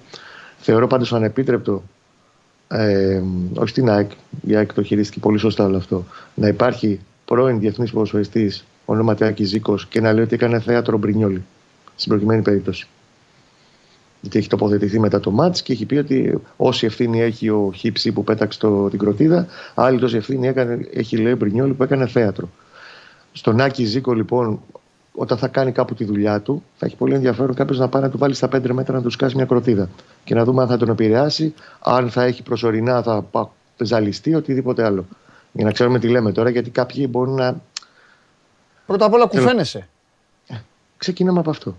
Προς τιμή του ίδιο ο Μπρινιόλη και Και στο Β' επίσης, κατευθείαν στο επίσης, πλάνο. επίσης, Ναι. θέλω να, επίσης, πέρα από το, από το κουφαίνεσαι και αυτά, παρατη, παίζεται το μάτς, είσαι στην ένταση του μάτς, βλέπεις τον αγώνα. Είσαι συγκεντρωμένος σε μια δουλειά. Στη Ε, δουλειά ένα, σου. ε, ε, ένα έπιπλο μπορεί να πέσει κάτω και να, να πάθεις. Τέλος πάντων, δεν το συζητάμε αυτό τώρα. Τι, Τέλος. τι Εντάξει. συζήτηση κάνουμε. Απλά προφανώς ο Ρεχάγκελ κάτι παραπάνω έβλεπε τότε που δεν τον καλούσε στην εθνική, αλλά το κλείνω εδώ το θέμα. για τον Άκη το Ζήκο. Και δέχεται λοιπόν αυτό το παγωμένο γκολ ανόητα, ερασιτεχνικά. Ναι. Η ατάκα του, του Χουάν τα λέει όλα, ότι δεν το δέχονται ούτε σε ερασιτεχνικό τέτοιο γκολ οι ομάδες. Ναι. Και μετά αναγκάζεται να αλλάξει αμέσως το κουρμπέλι, να αλλάξει εντελώς το πλάνο του. Δεν νομίζω ότι θα έβαζε. Διότι το αρχικό πλάνο ήταν να μπει ο Ιωαννίδης θέσης του Σπόραρ και να συνεχίσει να υπηρετεί το πλάνο που είχε εκείνη την ώρα στο γήπεδο Παναθυνακό με τον Ιωαννίδη, ξέροντας ότι είναι και πιο φρέσκος και μπορεί να πάει να παλέψει περισσότερο και πιο, ε, πιο αποτελεσματικός με τα θηρία πίσω της άμυνας ΣΑΕΚ. Εντάξει, το μόνο ρίσκο που πήρε εκείνη την ώρα ήταν άφησε τον, Έβαλε τον Κουρμπέλη. άφησε τον Τζέριν με τον ε, Πέρεθ. Έπαιξε ένα 4-4-2 με Τζέριν Πέρεθ, αλλά Καθαρό, δε, ναι. όταν είσαι πίσω, αυτό κάνεις. Εκεί, ναι, το άλλαξε δηλαδή πάνω στον γκολ, ετοίμαζε ε, να βάλει τον Ιωαννίδη, αλλά ο Ιωαννίδης θα μπαίνει στη θέση του Σπόραρ. 100% ήταν σίγουρο. άλλαζε το πλάνο. Συμφωνώ μαζί σου, ήταν Και δεδομένο. πάει λοιπόν σε αυτό όπου μετά τον γκολ Και Και σε με τη ρωτάω, διακοπή γιατί δεν τον καταλαβαίνω. ξεκίνησε. Είναι ντεφορμέ ο Σποράρ. Τι να κάνουμε, φαίνεται. Δεν φταίει το παιδί. Είναι, όλοι κάνουν κοιλιά. Υπάρχει μια λεπτή Ναι. ισορροπία πάντα στο μυαλό του κάθε προπονητή που εγώ την καταλαβαίνω απόλυτα και το έλεγα και στο pre-game. Ο Βαγγέλης δίπλα ήταν χθες Ναι. που το συζητάμε. Ναι. Ναι, έχει ρέντα ο Φώτης, δεν το συζητάμε. Έχει ανταποκριθεί εξαιρετικά στο ρόλο του game changer που Ναι. κάνει φέτος στο Παναθηναϊκό κτλ. Ό,τι και να είναι όμως, ο Σπόραρ έχει 7 γκολ και 5 assist. ναι. Ακόμα και στη Λιβαδιά, όπου όλη- όλη η ομάδα στο δεύτερο μήχρονο ήταν κάκιστη, ήταν ο παίκτης που έχει κάνει την κίνηση που δεν έκαναν όλοι οι υπόλοιποι για να τη βγάλει για τον Βέρμπιτ να βάλει τον γκολ που έδωσε την νίκη στον Παναθηναϊκό. Δεν τον αλλάζεις εύκολα το βασικό σου φόρ όταν συνεχίζεις να σου κάνει κάποια πράγματα μέσα στο γήπεδο. Γιατί τα περνάμε ότι, OK, δεν, δεν είναι στα τουζένια του, δεν είναι όπως ξεκίνησε, αλλά κάνει πράγματα ακόμα τα οποία είναι χρήσιμα για να εξυπηρετήσουν το πλάνο. Χτες φάνηκε ότι δεν του βγήκε καθόλου. Δηλαδή με το φώτις, με το που μπήκε, να μου πεις είχε και στήριγμα δίπλα, δεν έπαιζε κούκος μόνος στην επίθεση. Ήταν αλλιώς τα δεδομένα. Η ΑΕΚ λίγο κάπως στο τέλος μαγκώθηκε λίγο, προσπάθησε να υπερασπιστεί και να βρει την κόντρα με τον ε, Λιβάη που δεν έπεφτε με τίποτα. Εντάξει, Να εδώ, κάνει- κοίτα, εδώ θα πω ότι η ΑΕΚ της Άλλο έκατσε μάτι, και λίγο είναι βούτυρο ωραίο. στο ψωμί μετά. Ναι. Μετά ήταν ροντέο. Μετά όλοι κυνηγάνε το Λιβάη μπροστά. Δεν το Με έτσι, συζητάω. μπράβο. Αυτό. Ή και ο, Πι- ο Πινέδα υπήρχαν στιγμές που έφευγε κάθετα. Πλέον είχε αλλάξει το παιχνίδι, ρε παιδί μου. Έπαιρνε, Έγινε έφευγε, ροντέο εντάξει, είχαν μετά ανοίξει το γραμμές, γκολ. ήταν άλλο ματς, άλλο ματς. Πώς. Ήταν εντελώς διαφορετικό παιχνίδι και έγινε ροντέο Ναι. όλο το παιχνίδι. Ο Μπρινιόλ τον κράτησε στο τέλος να του δώσει δύο λεπτά ακόμα ανάσας. Μήπως και διεκδικήσει κάτι παραπάνω. Δεν έγινε αυτό. Είχε το δοκάρι με τον Ιωαννίδη πριν το πέναλτι. Έτσι. Και η σεμνή τελετή έλαβε τέλος έτσι. Ωραία. Βα- Θα ξαναγυρίσω Κώστα. Βαγγελή, για πάμε από εκεί που είχαμε μείνει. Ε, νομίζω ότι δεν τους δίνεις και τεράστιο... τε- και- και δεν έκαναν κάτι συγκλονιστικό στο δεύτερο ημίχρονο. Έκαναν κάτι που θα έπρεπε να έχουν κάνει στο πρώτο ημίχρονο. Ανέβασαν την ένταση. Καταλαβαίνω, γιατί όποιος έχει παίξει μπάλα το καταλαβαίνει αυτό. Καταλαβαίνω ότι είχαν διαβάσει πλέον το μάτς. Ξέρανε τι γίνεται. Ξαναμίλησαν στα αποδητήρια και σου λέει πάμε λίγο και με την έδρα. Πάμε να κάνουμε κάποια πράγματα διαφορετικά. Ε, Πιστεύεις ότι ήταν, ήταν ζήτημα χρόνου να μπει τον γκολ; Το, ε, τον γκολ να πω ότι έχει μπει και κόντρα, κόντρα στους νόμους, έτσι. Δηλαδή η ΑΕΚ γίνεται πιεστική, ρίχνει ο ανεγκέφαλος το βαρελότο, σπάει το ρυθμό της ομάδας του και εκεί που 101 στις 100 φορές πλεονεκτεί η ομάδα η οποία προσπαθεί λίγο να μαζευτεί, να αμυνθεί, αυτή τη φορά η ομάδα η οποία έχει την μπάλα έβαλε και τον γκολ. Αλλά, οκ, σημεία των καιρών. Εσύ, εσύ πώς το είδες αυτό το διάστημα, θέλω να μου πεις, της ΑΕΚ, παίζοντας ασυνήθιστα σε σχέση με όσα είχε κάνει στο παρελθόν, φέτος. Εντάξει, το ασυνήθιστα ναι, αλλά εξηγήσιμα δε, γιατί Ναι, καλά. πέραν του ότι είχε απέναντί της μια ομάδα που ήταν πάρα πολύ καλά οργανωμένη πίσω, Ναι. αυτό που είπε και ο Κώστας, ότι ο ένας προσπαθούσε στο πρώτο ημίχρονο να ακυρώσει τον άλλον και ο Αλμέιδα το προσπαθούσε αυτό στο πρώτο ημίχρονο. Ναι, Προφανώς στην επανάληψη πήρε, δεν θα πω ότι πήρε τρελά ρίσκα, γιατί ρίσκα δεν πήρε. Ούτε μπορώ να σου πω ότι είχα πιστεί ότι από λεπτό σε λεπτό θα μπει τον γκολ. Ναι. Όχι, δεν, δεν είχα τέτοια. Έβλεπα ότι η ομάδα ανεβαίνει. Έβλεπα ότι. Ναι, ανέβασε τις γραμμές βασικά παραπάνω Ναι, ο μπράβο. στο δεύτερο ημίχρονο. Ή- Αυτό έχει ήρθε κάνει. πιο ψηλά ε, και προσπαθούσε ε, με τον τρόπο το δικό της, γιατί δεν έχει αλλάξει ο τρόπος της. Πήρε και αυτός ένα μικρό ρίσκο, το δικό του. Να, Πατούσε φύγει, να φύγει περιοχή. κάποιος παίκτης του Παναθηναϊκού στο ξέφωτο. Ναι. Δεν νομίζω ότι υπάρχει ομάδα που να έχει πατήσει τόσες φορές στην περιοχή. Δεν λέω ότι έκανε φάσεις, δεν, φάσεις δεν έκανε. Λοιπόν, αλλά ομάδα που να έχει πατήσει τόσες φορές μέσα στην περιοχή του Παναθηναϊκού δεν πρέπει να υπάρχει φέτος. Και αν ούτε καν με διαφορά έτσι. Να έχει μπει δηλαδή τόσες φορές μέσα εκεί. Στατιστικά αυτό αποδεικνύεται. Αλλά πέραν Ναι. αυτού ε, δεν είχε άλλο τρόπο για εκθέ. Δεν μπορούσε να ρισκάρει και παραπάνω. Δεν πίστευε πολύ στον πάγκο, εγώ αυτό κατάλαβα ο προπονητής. Ε, αν δεν έμπαινε εκεί το γκολ, δεν είμαι βέβαιος ότι π.χ. θα έκανε ένα τόλμημα να βάλει τον Φαν Βέερτ και να φέρει τον Γκαρσία δεξιά ή να του έχει και, μα, και τους δύο μαζί στην κορυφή. Γιατί δεν το έκανε αυτό ο Ευαγγέλη όμως. από τη στιγμή που ο Θα σου πω. Παναθηναϊκός τον ανάγκασε να παίζει έτσι. Τον ανάγκασε. Παιδιά, δηλαδή το θυμάμαι γιατί το είπα. Από το 30 ω το 47 η ΑΕΚ έβγαζε σέντρες. Χωρίς το ότι έβγαζαν κάτι συρτές, ανύπαρκτες, κάτι παι- πράγματα με, με, με, αψυχολόγητα. Αλλά τέλος πάντων έτσι είναι η μπάλα. Τι να κάνουμε. Μπορεί να σου φύγει το πόδι, άνθρωπος είσαι. Ε, αφού, αφού το έκανε αυτό, το έβλεπε ότι η ομάδα του πάει εκεί. Γιατί δεν, ε, δεν, δεν έβαλε το, το παιδί μέσα, γιατί δεν ήθελε να τον βάλει; Δεν ξέρω αν ήθελε ή όχι. Εγώ, εγώ κάνω τώρα μια σκέψη, έτσι. Γιατί Ναι. μπορεί να πηγαίναμε στο 70 και να το έκανε. Αλλά, Άμα ε, ήταν 0-0, ναι, μπορεί να το έκανε. ναι. εκεί, ναι. Μπαίνει τον γκολ σε ένα σημείο που είναι ακριβώς το σημείο των αλλαγών. Εκεί είναι γύρω στο 65 πάντα ο Αλμίδα τολμά και το, Ναι. το κάνει μαζικά. Δηλαδή μπορεί να βάλει και δύο και τρεις παίκτες μαζί. Ναι. Ίσως εκείνο το σημείο να το σκεφτόταν. Ναι. Αλλά εγώ αμφιβάλλω αν θα το έκανε. Ναι. Γιατί, θα σου το εξηγήσω κιόλας, γιατί την εξήγηση ψάχνεις. Στο μυαλό του είχε να, και να μην χάσει. Δεν ήθελε να φύγει η ομάδα του ηττημένη χθες. Θα ήταν πλήγμα. Πέραν του βαθμολογικού, Δηλαδή, αν πούμε, τους μάζευα τι και ήταν τους αυτό το δύο, αν παιχνίδι. κατέβαινα από εκεί που ήμουνα, που έλεγα κολύριο στο πρώτο ημίχρονο και αυτά, και τους μάζευα και τους έλεγα και στους δύο, να σας πω κάτι, για να φύγουμε, να μην ψαχνόμαστε, αν το φέρουμε χ το ματ, θα το παίρναν και οι δύο, πιστεύετε; Καλά, ο Γιωβάνοβιτς πιστεύω ναι, θα έλεγε Παντελή μου, Όχι. πάμε. Εγώ δεν πιστεύω θα το έπαιρνε γιατί είναι τέτοιος ο χαρακτήρας του. Αλλά Ναι. ξαναλέω, στην άκρη του μυαλού του Ναι. είχε το να μην πάρω τα τρελά ρίσκα, Ναι. να πάω να το κάνω με τον τρόπο που προσπαθώ να το κάνω. Και Μάλιστα. τελικά του βγήκε αυτός ο τρόπος. Γι' αυτό Ναι. λέω ότι πιστεύω πως δεν θα έβαζε το Φανβέρ. Θα το προσπαθούσε έτσι, ώστε να μην πάρει παραπάνω ρίσκο για να μην χάσει κιόλας. Όχι ότι είχε στο μυαλό του την, ήττα, τη, την ισοπαλία. Ναι. Πάντα παίζει για την νίκη. Είναι το, η νοοτροπία του. Εντάξει. Ναι. Ε, δεν, δεν θα το άλλαζε αυτό. Δεν- γιατί αν, αν ήταν να φοβόταν πολύ, θα έφερνε την ομάδα πίσω. Ναι. Δεν την έφερε ποτέ πίσω και το κυριότερο δεν την έφερε πίσω. Και, ε, εγώ αυτό κρατάω πάρα πολύ σε σχέση με τα προηγούμενα χρόνια και το τι ΑΕΚ βλέπουμε φέτος. Έβαλε τον γκολ και προσπαθούσε να βάλει και δεύτερο. Και στο διάστημα εκείνο ήταν πολύ καλή κιόλας. Εντάξει, έγινε καλό το παιχνίδι εκεί για την ΑΕΚ, ε, Βαγγέλη, τέτοια αφού ο Παναθηναϊκός ρυθμός, πήρε τα αυτό. ρίσκα του. 4-4-2, Πέρεθ, Ναι. Τσέριν πιο εύκολα πλέον ο άξονας. Ήταν Πιστεύεις- εύκολο. Αν μου πιστεύεις έλεγες ο εκείνη τη στιγμή Παναθηναϊκός- εμένα, εμένα αν μου λέγατε τώρα βάζεις τα λεφτά σου, ποιος θα βάλει γκολ, στην ΑΕΚ θα τα βάζα. Αλλά είναι λογικό. Αλλά αυτό είναι Ναι. λογικό, δεν είναι. Δεν είναι πολύ λογικό γιατί θα σου εξηγήσω Γιατί δεν είναι λογικό; Γιατί, γιατί αν ο Παναθηναϊκός είχε κάνει το 1-0, πιστεύεις θα έπαιζε όπως έπαιξε η ΑΕΚ μετά το δικό της 1-0 ή θα κλεινόταν όλος πίσω; Ο Παναθηναϊκός; Δεν υπήρχε περίπτωση. Πίσω και θα έψαχνε και αυτός να βγάλει. Η Όχι ΑΕΚ για δεν τον έπαιζε- Παναθηναϊκός μα η δεν ΑΕΚ- ήταν εύκολο, η ΑΕΚ Βαγγέλη μου. δεν έπαι- μα η ΑΕΚ θα δεν έβαζε έπαιζε τρίτο πίσω, στόπερ. αυτό λέω. Θα έβαζε ένα τρίτο στόπερ και θα είχε τον Παλάσιο, τον Μπερνάρ και αυτά να κάνουν αυτά που Η ΑΕΚ έψαξε δεν στο έκανε. πρώτο ημίχρονο. Μα η ΑΕΚ δεν κάνει αυτό, αυτό σου εξηγώ. Η ΑΕΚ παίζει Αλλά μπροστά. πες και αυτός έδαζε. Η Βαγγέλη είναι διαφορετικό εντελώς όλο το σκηνικό. Φίλε, δεν είναι Παίζει σε μια διαφορετικό. έδρα η οποία είναι φλεγόμενη. Δεν είναι εντελώς διαφορετικό. Ε, αν, Μετράει αν, όμως- αν το βάζω ο Μπερνάρ εκεί για παράδειγμα, είναι λογικό ότι μετά το 75 θα πήγαινε να υπερασπιστεί όλο το αποτέλεσμα. Εντάξει, Εγώ το θα ήταν βάζω, πολύ το λογικό. θέτω, το θέτω σε σύγκριση με τις προηγούμενες πού ομάδες παίζεις; και για να, ναι, και για να, να πω πώς το έχει στο μυαλό του προπονητής. Ενδεχομένως άλλος προπονητής πιο συντηρητικός, όταν η ΑΕΚ έβαλε τον γκολ, να γύριζε πίσω την ομάδα, να έβαζε και τρίτο στόπερ όπως λες εσύ και να πήγε να κλειδώσει το μάτσο. Ο Αλμέδα δεν έκανε αυτό. Τους είπε πάμε, δεύτερο. Δεν το συναντάς εύκολα αυτός σε ομάδα. Εγώ νομίζω ότι ο Αλμέιδα Δεν έκανε έπαιξε κάτι, για να πολύ πιο, κρατήσει. έκανε κάτι πολύ πιο έξυπνο. Με το που έγινε το 1-0, τράβηξε την ομάδα, γιατί το έκανε και ο Παναθηναϊκός αυτό, γιατί, κοίταξε να δεις τώρα Βαγγέλη, το Μουκουντή Βίντα αυτή τη στιγμή δεν είναι καλά. Φταίει ο Βίντα για μένα, για μένα.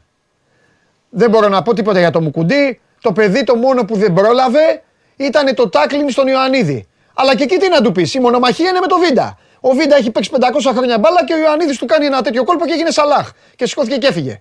Πέρασε. Το Μουκουντή Βίντα δεν είναι καλά. Ο Αλμέιδα λοιπόν με δεύτερο επιθετικό Παναθηναϊκός έκανε το πιο απλό απ' όλα. Το πιο απλό. Ένα μέτρο πίσω όλη η ομάδα, 1,5 μέτρο και με το που έπαιρνε την μπάλα ο, ο Πινέδα τους έβλεπες και φεύγανε. Με Λιβάη Γκαρσία στην κατάσταση που είναι δεν ήταν, ήταν δηλαδή σου λέω, θα, ήταν εύκολο για τον, Παναθ... για τον α, και μπήκε και καλά, θέλω να το πω και αυτό, ε, μπήκε, μπήκε και καλά ο Φερνάντης στο παιχνίδι. Ο Φερνάντης μπήκε καλά στο μάτς. Εγώ Ακόμα δεν τον και είχα αυτό- δει την προηγούμενη φορά, δεν τον κατάλαβα καν. Πέρασε, δεν ακούμπησε στα προηγούμενα Ακόμα μάτς. και αυτή η αλλαγή λοιπόν κάτι λέει. Κάτι λέει αυτή η αλλαγή. Δεν θα μπορούσε να βάλει παίχτη πιο συντηρητικό. Ε, εντάξει, μωρέ τώρα, δεν θα πετάξει τώρα Πώς μέσα εντάξει, στη. Παντελή Τι να μου, βάλει τώρα, γιατί; τον Μίτογλου και τον Τζαβέλα να παίξει με τρεις πίσω μέσα στην ΟΠΑ Παρένα. Όχι. Δεν είναι αυτός ο Αλμέιδα, δεν το έχει κάνει αυτό. Δεν, είναι- δεν, δεν το αυτό κάνει λέω. αυτό. Εκεί, κατα... ε, αυτό, εκεί καταλήγουμε. Ε, λέω. δεν το Είναι κάνει θέμα σύγχρονος τεχνικής και προπονητής νοοτροπίας. αυτό όμως τώρα. Όταν παίζει στο γήπεδο του, ε. Δεν λέω να παίξει στο Εξαρτάται Καραϊσκάκι τι θέση, ή να πας στη παιδιά. λεωφόρο. Εξαρτάται η έδρα, ξαναλέω. στη Ε, ναι. λεωφόρο, αν και βάλει γκολ. Δηλαδή, άμα ο- το έκανε ο Γιωβάνοβιτς, δεν θα του έλεγα και τίποτα. Θα του έλεγα εντάξει, καλά κάνεις ρε φιλέ. Πάρ το μάτς και φύγει, πάρεις και το πρωτάθλημα μαζί. Τέλος πάντων, πείτε μου κάτι. Μπορεί να τα πούμε και αύριο, μπορεί και να μην τα πούμε. Θα έχω και τον Κέσσαρη Ό,τι αύριο. Δεν θέλω θες. και να σας ταλαιπωρώ συνέχεια. Ρίχτω Ε, για να πάρω, να πάρουμε και παιδιά από το σχολείο. Ναι, εντάξει. Α, Μια αλήθεια είναι αυτή. Θα σας αφήσω να το κάνετε πιο εύκολα αύριο.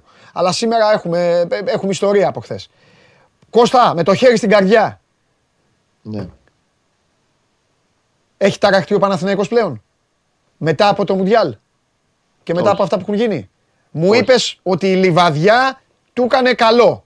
Έρχεται Έκανε το καλό, Δεν πήγε χθεσινό. Παναθηναϊκός. Όλοι περίμεναν ε, διασυρμούς και συντριβές κτλ. Ε, πού, να, πού, πού διασύρμο στην Νεάπολη; Εντάξει. και από τον Όχι. Όφη; Λέω μετά τη Λί- περιμέναν όλο αυτό το μάτσο ότι ο Παναθηναϊκός θα μαζεύει. Δεν τον είδα τον Παναθηναϊκό να τα μαζεύει. Εντάξει. Ένα μάτσο που ήταν πάρα πολύ ισορροπημένο και η ΑΕΚ το πήρε στις λεπτομέρειες. Ναι. Μαγκιά τη και μπράβο της και είχε όλα τα λεφτά είναι η απόκριση του Αθανασιάδη και επίσης μαγκιά του και μπράβο του παιδιού που έχει κάνει. Παιδιά, γι' αυτή αυτό είναι την τερματοφύλακε. Μην μου τα λέτε αυτά. Α, Ε, τέτοιο. Γι' αυτό και ο 100%. Μπρινιόλι το έπιασε στο πέναλτι. 100%. Ο Αθανασιάδη είναι τερματάρα. Τα έχω πει στον Αρναούτογλου, του δώσει Πολύ την απάντηση καλός. χθες. Πάρα πολύ Στο καλός. παραθυράκι. Παπ, τέλος. Γεια σας. Πάρα πολύ καλός και μπράβο του, μαγκιά του. Ναι. Ε, ο- αυτό που έχει να κάνει ο Παναθηναϊκός στην Παντελή είναι. Η δεδομένη είναι η εμπιστοσύνη στο πλάνο, είναι να ξαναβρει λίγο τα στοιχεία του που τον έφεραν μέχρι εδώ. Ναι. Ξέρει ότι δεν Πες μπορεί μου να- τι έχει χάσει. Τι έχει χάσει από αυτά που τον έφεραν. Τι, τι δεν έχεις δει εσύ αυτό το, αυτό το 20ημερο δηλαδή; Του κοστίζει πλέον περισσότερο η απουσία του Αϊτόρ, αλλά αυτό είναι κάτι το οποίο πρέπει να μάθει να ζει. Και αυτό πρέπει να, πρέπει να το βρει στην αγορά. Ναι. Και πρέπει να τελειώνει με τη μεταγραφή. Εδώ να πούμε επίσης δύο-τρία πινελάκια. Ναι. Μπαμ, μπαμ, για να μην κουράζουμε. Πες τα. Παρά το γεγονός ότι υπήρχε μια αίσθηση από το Μεξικό και γράφτηκαν πολλά στο Μεξικό ότι υπάρχει προφορική συμφωνία, αρχ- μια πρώτη συμφωνία πάνω στην, ε, στο δανεισμό του ποδοσφαιριστή του Αντούνα και απλά θα γινόταν μια διαπραγμάτευση πλέον για την ε, οψιόν αγορά του καλοκαιριού. Ο Παναθηναϊκός πλέον τραβάει χειρόφρενο στην υπόθεση. Ουσιαστικά έχει αποσυρθεί από το θέμα του Αντούνα και είναι ήδη σε ανοιχτή και προχωρημένη διαπραγμάτευση με άλλο βασικό στόχο και πρωτοκλασσάτο τέλος πάντων εξτρέμ καλό. Χάνει, Αντίστοιχα- χρόνο, χάνει χρόνο, τον πήγε πίσω ο Άντουνεθ όμω. Το ξέρω, τι να κάνεις. Όμως εδώ Καλά, μέσα ναι, έτσι είναι οι δουλειές αυτές. Και τα ρίσκα σου. Έτσι είναι δουλειές, απλά πρέπει να το Δεν πούμε. πήγε να πάρει το. Το γουλί πήγε να πάει ένα πολύ καλό ποδοσφαιριστή. Δεν του έκατσε, πάει στην επόμενη επιλογή την οποία την έχει ήδη προχωρήσει αρκετά. Ναι. Αντίστοιχα- ναι, θυμάμαι ότι είχες πει ότι υπάρχει Υπήρχε, και, και η λύση υπήρχε από και, πίσω. Ε, παίχτης καλός πρώτης γραμμής. Ναι. Αντίστοιχα κινείται και στο θέμα του Χαφ, όπου υπάρχει άλλος παίχτης πλην του Κάουλη. Και πλέον αυτό που είμαι σε θέση να σου πω είναι ότι ο Παναθηναϊκός θα προχωρήσει και για δεύτερο εξτρέμ. Γιατί αρχίζουν τα κουκιά πλέον και δεν βγαίνουν. Με το Βέρμπιτς να είναι σε κακή κατάσταση. Στα τελευταίο, δηλαδή χτες έδειξε ένα μάτι που όλοι περίμεναν το Βέρμπιτς, δεν ήταν καλά. Και νομίζω ότι εντάξει, δεν σημαίνει ότι θα χάσει την εμπιστοσύνη ο Γιωβάνοβιτ στο πρόσωπό του, αλλά θέλει και μια επιπλέον επιλογή για να βγαίνουν τα κουκιά και στους εξτρέμ. Μάλιστα. Κοίταξε να δεις, ο Παναθηναϊκός άμα χάνει και είναι πρώτος και γίνεται σοφότερος, γιατί λέμε, λέμε, λέμε, αλλά πρέπει να το πούμε, ο Παναθηναϊκός παραμένει πρώτος με τέσσερις βαθμούς στο πρωτάθλημα. Χθες έκανε την πρώτη του ήττα. Είναι θέμα δικό του και θέμα διαχείρισης αποδητηρίων πλέον Κώστα και θέμα ψυχολογίας, γιατί είναι μια ομάδα η οποία έχει περάσει κάμποσα στο παρελθόν, άλλαξε την νοοτροπία της, προσπαθεί να κυνηγήσει και να πάρει αυτό το πρωτάθλημα. Είναι θέμα λοιπόν και ψυχολογικό. Ο Βαγγέλης βλέπεις σου λέει στην ΑΕΚ. Α, δώσ' του χρόνο.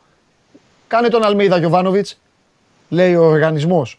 Λέει ο Βαγγέλης. Ναι. Άστον δηλαδή, να, φάει, να χάσει το πρωτάθλημα. Μην το πάρει το Εντάξει. πρωτάθλημα. Και ο Χτίσε, οργανισμός χτίσε στον του Αλμίδα. Παναθηναϊκού εξακολουθεί να έχει απόλυτη εμπιστοσύνη στο πλάνο Ναι. και στο Γιωβάνοβιτς, δεν το συζητάμε. Ναι, Απλά είναι σίγουρα το μάτι στα Γιάννηνα πλέον είναι πολύ σημαντικό και θα δείξει πολλά. ναι. Και για τη διαχείριση και για την ε, ψυχολογία του Ωραία. του Ωραία. Προβλήματος. Ωραία. Βαγγέλη, ε, Θα μου επιτρέψεις να αποσυρθώ, γιατί σε λίγο σχολάμε. έλα γόρι μου, ναι, ναι, ναι, έλα και θα τα πούμε. Έλα, έλα, Κώστα μου, άντε. Την αγάπη μου. Γεια σου, Βαγγέλη μου. Άντε Κώστα, τα λέμε. Γεια, γεια. Τα λέμε. Λοιπόν, να σου πω τώρα εσένα. Η, τα, η πεταμένη βαθμή στα Γιάννηνα, συγγνώμη στον Μπα. Το η πεταμένη για την ΑΕΚ είναι. Ο Πα τη μαγιά του την έκανε, το, κέ- το κέρδισε το παιχνίδι. Ε, άντε και οι βαθμοί στα Γιάννενα γύρισαν, ε, γύρισαν πίσω. Καταλαβαίνω ότι κάθε αεκτζής μπορεί να κουβαλάει ένα γαμότο από την άποψη ότι να, στα Γιάννενα να μην, έχει, να μην είχε έρθει ήττα, τώρα η διαφορά θα ήταν ή στους τρεις ή, στο, ή στον πόντο. Το χθεσινό παιχνίδι θέλω να μου πεις, αντιστρέφω την ερώτηση. Τι κέρδος αφήνεις στην ΑΕΚ πέρα από το τρίποντο; Ε, κοίταξε, είναι, είναι πολλά. Είναι ένα ότι δεύτερο ντέρμπι στην έδρα της το παίρνει. Χτίζει Ναι. δηλαδή μια, δεν θα πω παράδοση προς Θεού, κατάσταση όμως του εαυτού τους του ίδιου. Ότι εδώ είμαστε, αξιοποιούμε την έδρα μας, είτε παίζουμε πολύ καλά κυριαρχικά όπως με τον Μπάουκ, είτε έχουμε μεγαλύτερη αζόρια και βρίσκουμε τον τρόπο να τα περάσουμε και να πάρουμε το παιχνίδι. Ναι. Δημιουργεί έτσι μια, μια δυναμική. Δεύτερον, αυτοπεποίθηση. Χτίζει. Θυμίζω ήταν ομάδα που πέρυσι δεν πήρε ντέρμπι. Λοιπόν, ε, και αυτό είναι πολύ σημαντικό. Μην βάλω τώρα τους αριθμούς τετραετίας, θα πέσουν πίσω τα βιβλία να πλακώσουν. Λοιπόν, ε, και αυτό. Δεύτερο, τρίτον, ο προπονητής να, να είναι ήρεμος. Καλά, δεν το χάνει το μυαλό του έτσι απλά, ούτε θα το είχαν αν είχε Ναι. αρκετηθεί, ούτε με την ισοπαλία. Αλλά καλό είναι και το περιβάλλον, γιατί αυτά που είδα μετά τα Γιάννη, εμένα με τρόμαξαν έτσι, αυτές οι αντιδράσεις και τα πράγματα που διάβαζα δεξιά και αριστερά. Με τρόμαξαν πραγματικά. Ε, όλα αυτά να, Τι διάβαζε, παιδάκι. να μου; εξαλειφθούν. Τι εννοείς Διάφορα, τώρα; εντάξει, Ω, πα- περίμενε. τα πάντα. Social Εγώ διαβάζω φι- ε, τα φύλλα, πάντα. φι- Ω, οπαδί και ε, αυτά. όλα. Ε, καλά, με όλα. αυτά εσύ ασχολείσαι. Ναι, εντάξει, οκ. Και άρθρα, δεν είπα μόνο παδί. Διάβαζα πράγματα, ρε παιδί μου. Εγώ διαβάζω και πίσω από τις λέξεις πολλά πράγματα. και μπορώ να Εντάξει, καταλάβω. Παντελή, εντάξει, εντάξει, εντάξει. εντάξει. Γενικότερα όμως, το κλίμα. Το κλίμα δημιουργείται από πολλούς ε, παντελή. Και από τον περίγυρο και από το ταμείο κάποιες φορές και από τους οπαδούς. Γιατί οι οπαδοί δεν έχουν ρόλο ή δεν πρέπει να τους να τους ακούμε πώς επηρεάζουν. Επηρεάζουν. Λοιπόν, Ε, τι Για- μπορεί να επηρεάσει ένας οπαδός ο οποίος εκείνη την ώρα θέλει να γράψει την παρούφα του για μια ομάδα η οποία έχει μεταμορφωθεί σε σχέση με το περσινό της Χάλη σε ένα σύνολο που υποστηρίζει τους σύγχρονους κανόνες του ποδοσφαίρου και φυσικά ναι, κάνει ήττες. Τι να κάνουμε; Και ο Ολυμπιακός παίρνει 30 Πιο πολύ. χρόνια το πρωτάθλημα και φέτος Αυτό ήταν τώρα- 13 βαθμούς πίσω. Τι να κάνουν, να Αυτό βουλιάξουν τώρα. στον πειρά τα βαπόρια; Και ο Πάοκ βέβαια έχει το Λουτσέσκου που λέει κάθε χρόνο θέλω το πρωτάθλημα και ήταν και αυτός 13 βαθμούς τα, πίσω. αυτονο, Τι τα να- αυτονόητα είναι για αυτούς που καταλαβαίνουν. Αλλά εγώ θα σου πω ένα παράδειγμα Ναι. και κλείνω και εγώ για να πάρω και εγώ το παιδί. Λοιπόν, Εντάξει. το εξ- Πάνω το απ' όλα τα εξής είναι. παιδιά, λέγε, ναι. Το εξής είναι ότι αν, όταν, αν είναι ένας, δεν κάνει κα- κανένα κακό. Αν Ναι. είναι πολλοί, παράδειγμα, ανεβαίνει μια ανάρτηση ε, στο, στην επίσημη ιστοσελίδα της ΑΕΚ. Το αποτέλεσμα του μάτς. Έχασε η ΑΕΚ στα Γιάννενα. Ε, παι- και από κάτω βρίζουνε. Θες να μπει Τι στη είναι αυτό, Λίβερπουλ, θες να μπει στη Χιλιάδες. Τζέλσι, θες να μπει στην Ναι. Παρσελώνα. Μα δεν είναι ότι βρίζουν. Το ότι βρίζουν δεν με ενοχλεί γιατί στην αγανάκτησή του άλλος μπορεί και να βρει. Ε, ναι, ναι. Να πει άντε, πιπ, ε, έπρεπε να νικήσει. Ε, Αυτό ναι, μη- να το Να δεχτώ. λένε άχρηστη, φύγε, ναι. Εδώ λένε κλοπάω. Άλλα ρε δεν φίλε, μπορώ. τώρα, ναι. Κατάλαβες, ναι. Δηλαδή, όχι, και να λένε να προσπαθούν με ποδοσφαιρικό τρόπο να αναλύσουν άνθρωποι οι οποίοι δεν έχουν μυρωδιά, όχι από το ποδόσφαιρο, αλλά από το τι είναι η ομάδα Ναι. και πώς μια ομάδα λειτουργεί, να προσπαθούν να σου πούνε γιατί έχει κάνει λάθος και ίσως πρέπει Εντάξει, να. εδώ φύγει το κάνουν κιόλας. άλλοι και πληρώνονται γι' αυτό. Λοιπόν, άστο τώρα. Λοιπόν, ε, Ναι. ας την συζήτηση αυτή, Βαγγελάρα, γιατί θα σε κάνω εγώ και θα γελάς, δεν θα πάω να πάρεις το, το μικρό και του έχω αδυναμία. Φιλιά, Εντάξει, Αύριο, γεια. γεια. άντε στο παιδί, έλα, έλα, φιλιά τώρα. Φύρι, φύρι το πάτε. Να απασφαλίσω καμιά ώρα. Λοιπόν, ε, δείτε κάτι που σας ενδιαφέρει και πιστέψτε με ότι μπαίνει ένας πολύ χαμογελαστός άνθρωπος αυτή τη στιγμή στο στούντιο. Θα καταλάβετε και μόνο που θα δείτε τη φάτσα του θα καταλάβετε. Πάμε. Κατέβασε το νέο app του Sport 24 και διάλεξε τι θα δεις. Με το My Sport 24 φτιάξε τη δική σου homepage επιλέγοντας ομάδες, αθλητές και διοργανώσεις. Ειδοποιήσεις για ό,τι συμβαίνει για την ομάδα σου. Match Center, Video Highlight, Live εκπομπές και στατιστικά για όλους τους αγώνες. Μόνο αθλητικά και στο κινητό σου με το νέο Sport 24 app. Κατέβασέ το! Λοιπόν, κοιτάξτε πώς θα του φερθώ, γιατί πάνω απ' όλα, πάνω απ' όλα είναι η εκπομπή, πάνω απ' όλα. Λοιπόν, άσε τις χαρούλες και τα γελάκια. εβδομάδα. Τι Μπράβο, γέλα. άσε τις χαρούλες και τα γελάκια. Δεν έχω, τι άσε γελάκια. από το πρωί, έχω έρθει εδώ, σε βλέπω σε κρυφοκοιτάω από μακριά, έρχομαι εκεί, γελάς μόνος σου. Χαζός δεν είσαι. Άστο τώρα. Λοιπόν, άσε τα γελάκια, πες ό,τι Έχουμε είναι, ειδήσεις, έχουμε πες να ό,τι είναι πούμε. να πεις Μπόλικες. και μετά, επειδή εγώ είμαι σωστός, Ναι. θα σου δείξω τη βαθμολογία. Ε, τη βαθμολογία είπαμε, θα μου τη δείχνει συνέχεια. Έτσι, το έχουμε συμφωνήσει. Την περιμένω κάθε Εννοείται. εβδομάδα. Το Ε, ξέρω την έτσι δεν είναι. περιμένεις. Τώρα δεν την περιμένεις. Τώρα δεν την περιμένεις. Τέλος πάντων. Λοιπόν, Τώρα πάμε δεν γιατί την έχουμε περιμένεις. μπόλικα και της τελευταίας στιγμής και από το πρωί. Ξέρω διάφορα. ακόμη και τι έκανες χθες 4 και 20 ώρα Ελλάδας. Ε, μάλιστα. Ξέρω, ξέρω και τι Πολύ ωραία. φώναξες. Πολύ ωραία. Λοιπόν, λοιπόν Λέγε. ε, πάμε παρακάτω. Ε, ξεκινάω από είδηση που είναι έτσι της τελευταίας στιγμής, από Βέρεια, Ναι. να πούμε για την υπόθεση της 29χρονης που έριξε το μωρό στον Αλιάκμονα. Πήγα, την πήγαν σήμερα σ- για αναπαράσταση. Αναπαράσταση; Για- ναι, για να τους δείξει τι έγινε, πού κλπ. Ε, είχαμε πει τις προηγούμενες μέρες ότι οι καταθέσεις της ήταν ε, λίγο πε- συγκεχημένες, όπως καταλαβαίνετε. Έχουμε αναλύσει την υπόθεση. Τώρα όμως όταν πήγε εκεί ε, και την πήγαν στο σημείο, ομολόγησε. Είπε αλλάζω την κατάθεσή μου, το έριξα πράγματι το μωρό, ε, εγώ το έριξα, δηλαδή είχε πει ότι της γλίστρισε. Ναι, έφυγε ναι, κλπ. ναι, ναι, ναι, ναι. Το έριξα, δεν έχει δεχθεί από ό,τι φαίνεται ακόμα ότι η ενέργειά της είχε αυτό το αποτέλεσμα που είχε και έχασε τη ζωή του το παιδί. Δηλαδή τι. τι, τι- Ε, τώρα δεν, μπαίνουμε- ήξερε, δεν ήξερε το μωράκι να κολυμπάει; Τι να σου πω, γιατί θα εξεταστεί από Τέλος πάντων, ψυχίατρο έλα τώρα, τώρα, ναι, γιατί η μωρέ, κατάσταση εντάξει, είναι τώρα, λίγο ναι. περίεργη. Η είδηση είναι ότι ομολόγησε. Ναι. Σήμερα πριν από λίγο, λίγο πριν ε, έρθω. Εδώ. Λοιπόν, ε, έχει πολύ δικαστικό σήμερα. Α, για πες. Πολύ δικαστικό από αυτά που Συ- σου αρέσουν. Συνάδελφοι, βέβαια, ναι. Τι, Ε, τι δικάζουμε; ξεκι- Ξεκίνησε η απολογία του Φιλιππίδη. Α, Ε, είναι χυμαρόδης, έχει Τα πει έχεις βάλει, να τα πάρα διαβάσω; πολλά. Ναι, ναι, θα τα διαβάσω όλα με λεπτομέρειες. το βράδυ στην ησυχία μου. Ναι, Ή στο με χρόνο. το φαγητό. Συγγνώμη. Ε, Όχι με το φαγητό. Τέλος Στο χρόνο. πάντων, προσπερνώ. Στο χρόνο. ε, λοιπόν, ο, ο Πέτρος Φιλιππίδης Ναι. έχει πει πάρα πολλά. Ξεκίνησε από την παιδική του ηλικία, πώς μεγάλωσε, πόσο σέβεται τις γυναίκες. Ε, ναι, θα αναφέρω ό,τι λέει. Είναι το δικαίωμα του, του ανθρώπου που απολογείται. Καλά, εννοείται. Ε, είπε ότι όλη αυτή η υπόθεση έχει καταστρέψει τον ίδιο και την οικογένειά του. Ε, ότι είπε άπιστος ήμουν, δεν ήμουν βιαστής. Ε, είπε ότι δεν έχει να φάει τώρα, ότι τους έχουν τελειώσει τα χρήματα κτλ.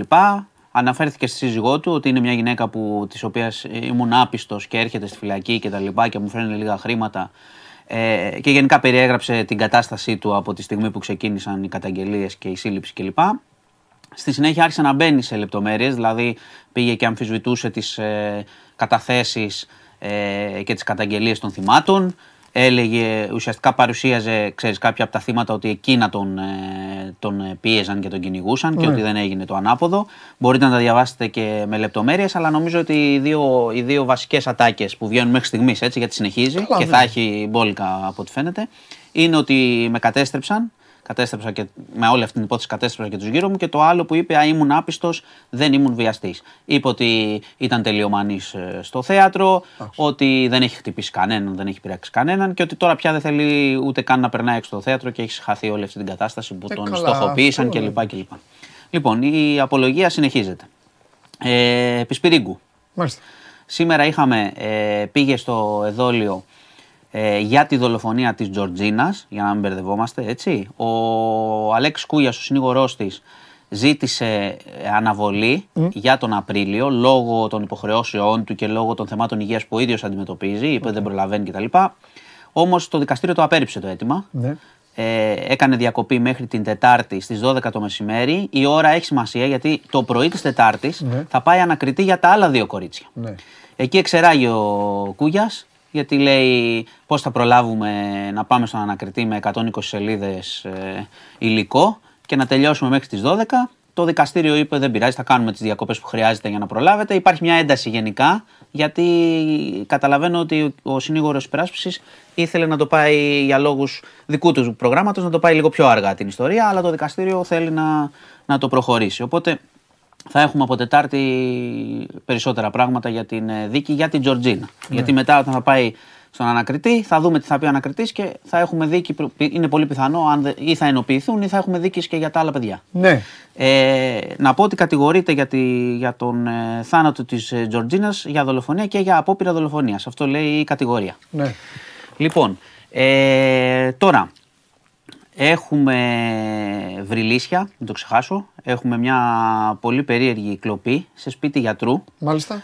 Ε, 49χρονος γιατρός διαπίστωσε, σύμφωνα με την καταγγελία του το, περα- το Σάββατο, ότι έλειπαν από το σπίτι ε, περίπου 160.000 ευρώ που είχε σε διάφορες κρυψώνες, 8 λίρες και χρυσαφικά. Ναι. Ε, το περίεργο της ιστορίας, έχει πάει η αστυνομία το ψάχνει, είναι ότι δεν έχει βρεθεί κανένα ίχνος παραβίασης στο σπίτι. Οπότε θέλει να δει πώς έγινε αυτό. Δεν έχει βρεθεί διάρρηξη, δεν έχει βρεθεί τίποτα. Μόνος θα του μένει ψάξουν άνθρωπος. βίντεο. Δεν υπήρχαν πληροφορίες για το αν έχει κάποιον μαζί του οικογένεια. Είναι πολύ πιθανό να είναι μόνος για να, αναφέρεται, να μην αναφέρεται. σω θα αναφερόταν από, το, από Οικιακή την βοηθό, αστυνομία. τίποτα τέτοιο. Τέλος πάντων, εμείς Ψάχνουν, τώρα- τα ψάχνουν όλα. Εντάξει, τα ψάχνει. Οικιακή βοηθό, καθαρίστρια, ναι, ναι, βιντεοληπτικό υλικό. Πάντως είναι, ξέρεις, Ναι. είναι, το αναφέρω είναι για τα ποσά. Είναι μεγάλα τα ποσά. 160 χιλιάρικα σε σπίτι κλπ. Ναι. Και να κλείσουμε με Βραζιλία.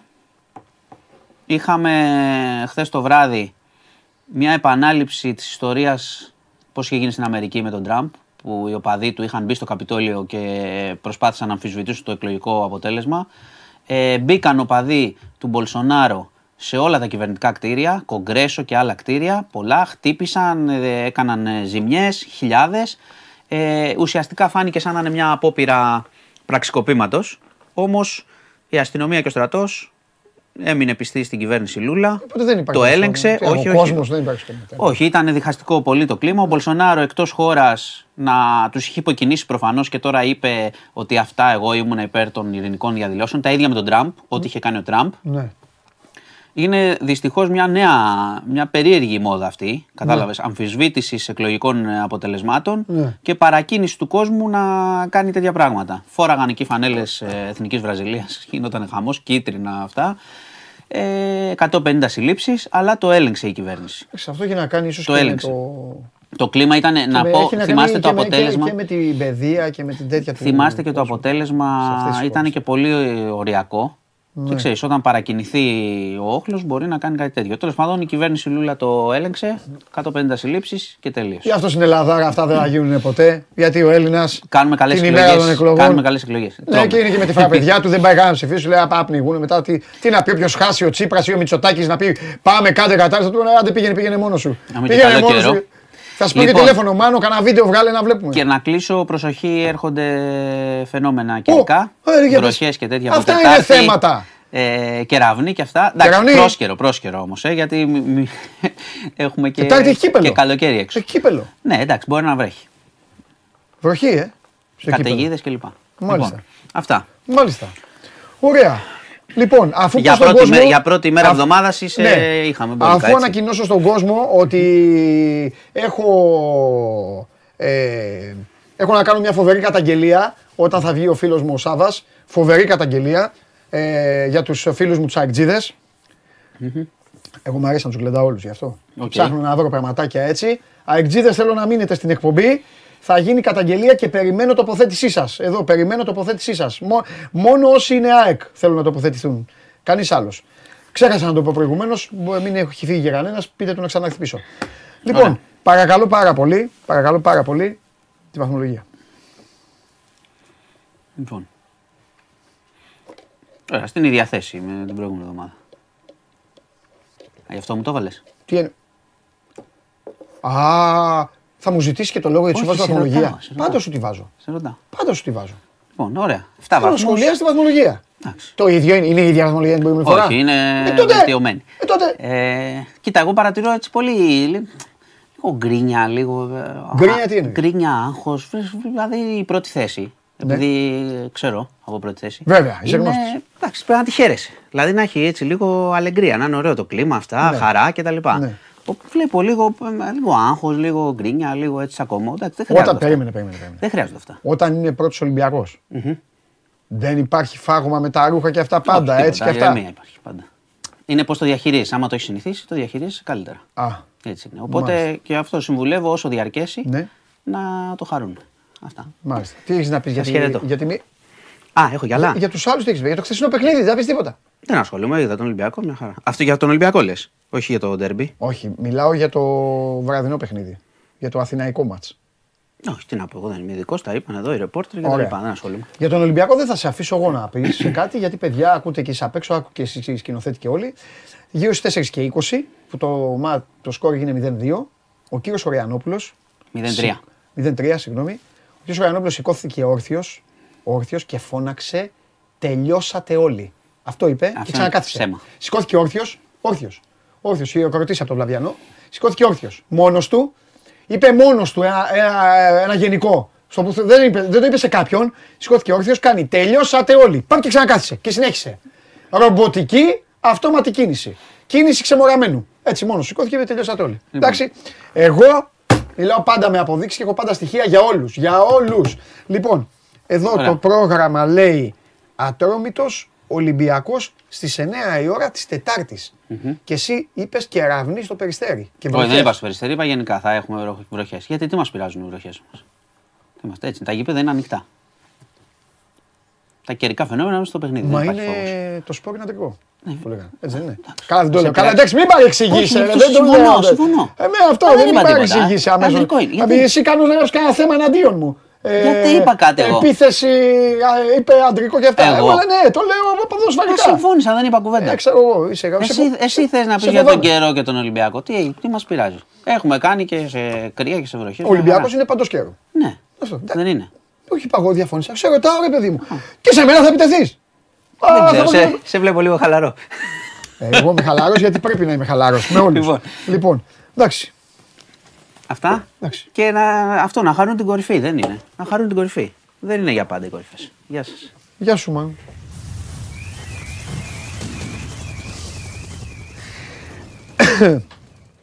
Τι τραβάμε και δεν, το, και δεν το μαρτυράμε που λένε. άλλοι. Λοιπόν, αχ, εγώ όπως ξέρετε κάνουμε και την πλάκα μας, χαλαρά, όταν αγρεύει η κατάσταση πρέπει να αγρεύει, όταν λέμε σοβαρά πράγματα πρέπει να τα λέμε σοβαρά, όταν γίνεται η ανάλυση γίνεται η ανάλυση και καλό είναι να μιλάμε πάντα με στοιχεία. Εγώ λοιπόν εδώ έχω αποδεικτικό το οποίο δεν χρειαζόταν να το δει ο Βαγγέλης, δεν υπήρχε λόγος να το δει ο Βαγγέλης. Δικό μου στοιχείο, προσωπικό στοιχείο, προσωπικό στοιχείο για τους φίλους μου, τους, α, τους φιλάθλους της, α, της ΑΕΚ, το οποίο θα το συζητήσω με τον αδερφό μου. Με αυτόν πρέπει να το συζητήσω. Αν είναι έτοιμος παρακαλώ, φέρτε τον εδώ στην παρέα μας και θα ξεκινήσουμε με αυτό. Πάμε. Δύο λεπτά είπε ο κύριος Ματίκας. Εντάξει, δύο λεπτά. Δύο λεπτά, δύο λεπτά. Γιατί δεν μου το λέτε όμως το αυτή. Δεν σε άκουγα σκηνοθέτη. Εγώ σε αυτό το σημείο λοιπόν για να εκμεταλλευτώ το ότι ο,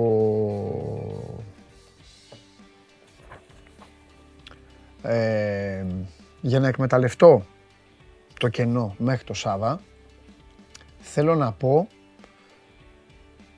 ότι από αύριο αρχίζουν τα μάτς του Κυπέλου και τελειώνουν την Πέμπτη με το Απόλλων Πόντου Πανσεραϊκός. Έχει κερδίσει 3-0 ο Πανσεραϊκός. Για να τα πούμε και να κάνουμε και τους κουτσομπόλιδες λίγο.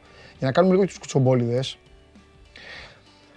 Το Καλυθέα Λαμία έχει έρθει ένα-ένα στη Λαμία. Αυτό έχει μείνει ανοιχτό. Ο Πάοκ καθαρίζει λογικά. Το Άγιος Νικόλαος Απόλλων Παραλιμνίου είναι 2-2 το παιχνίδι και εκεί εκρεμεί δηλαδή κατάσταση. Νικήτα, έχεις το δέντρο του κυπελού. Ελπίζω αν το έχεις να μου το βάλεις, αλλά να, να το βάλουμε με τα. Να έχεις και τα αποτελέσματα. Σωστά. Τα έχει, τα έχει τα αποτελέσματα ο Νικήτας. Αυτό είναι το δέντρο. Ξέρετε ότι είμαι μεγάλος δεντράκια.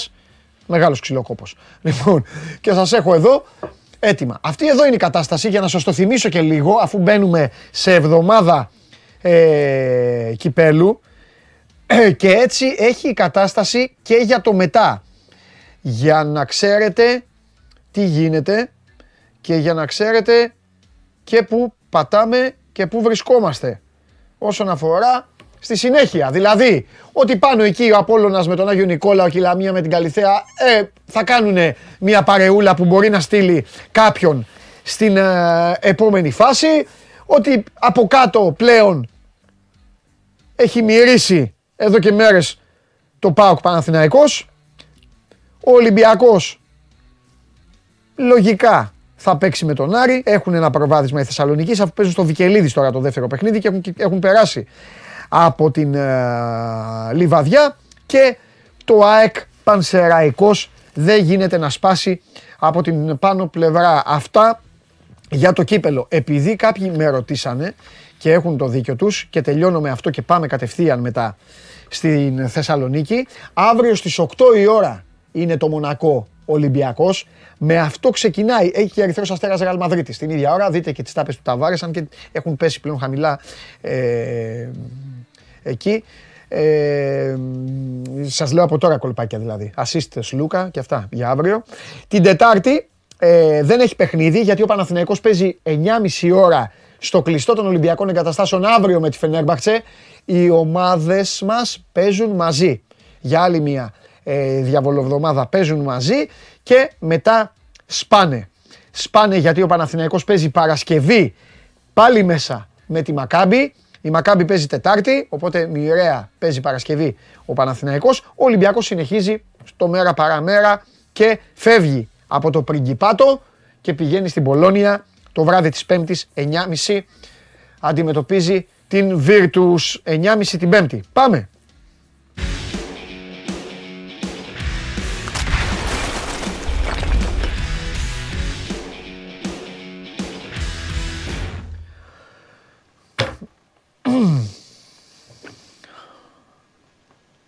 Χαίρετε. Τι κάνουμε; Σημασία έχει ποιος θα χαρεί στο τέλος. Αυτό είναι αληθινό. Έτσι. Αυτό είναι αληθινό. Θα ξεκινήσω λοιπόν, θα ξεκινήσω λοιπόν με μια καταγγελία. Οχ. Βέβαια. Μια καταγγελία την οποία μαζί θέλω να τη δούμε. Ξέρω ότι δεν θα τοποθετηθείς για ευνόητους λόγους. Έχουν καταλάβει τηλεθεατές τι κουμάσι είσαι. Ξέρουν, ξέρουν, ξέρουν και εσύ και άλλοι τι κουμάσια είστε εκεί και τι κάνετε, τι κάνετε στην πλάτη, στην πλάτη του φίλου μου, του κορυφαίου, αλλά γι' αυτό υπάρχω εγώ, για να ορθώνω το ανάστημά μου και οποιαδήποτε στιγμή έχει αδικηθεί από κάτι, οποιαδήποτε στιγμή έχει αδικηθεί, είμαι πάντα εκεί, πάντα εκεί να προτάσω τα στήθη μου. Και γι' αυτό το λόγο λοιπόν καλώ τους φίλους μου τους φίλους μου τους αεκτζίδες, τους φίλους μου τους αεκτζίδες, τους καλώ να τοποθετηθούν επισήμως για το σκηνικό αυτό το οποίο απαθανάτησα εγώ και θέλω να το συζητήσω μαζί σου ή μάλλον θα σε αφήσω να πεις εσύ και ο κόσμος της εκπομπής τι βλέπει και στη συνέχεια θα το τοποθετηθώ εγώ πάνω σε αυτό. Εντάξει, λοιπόν, παίξτε το βίντεο καλή μου φίλη απ' έξω, παίξτε το σκηνοθέτη μου γιγαντά μου.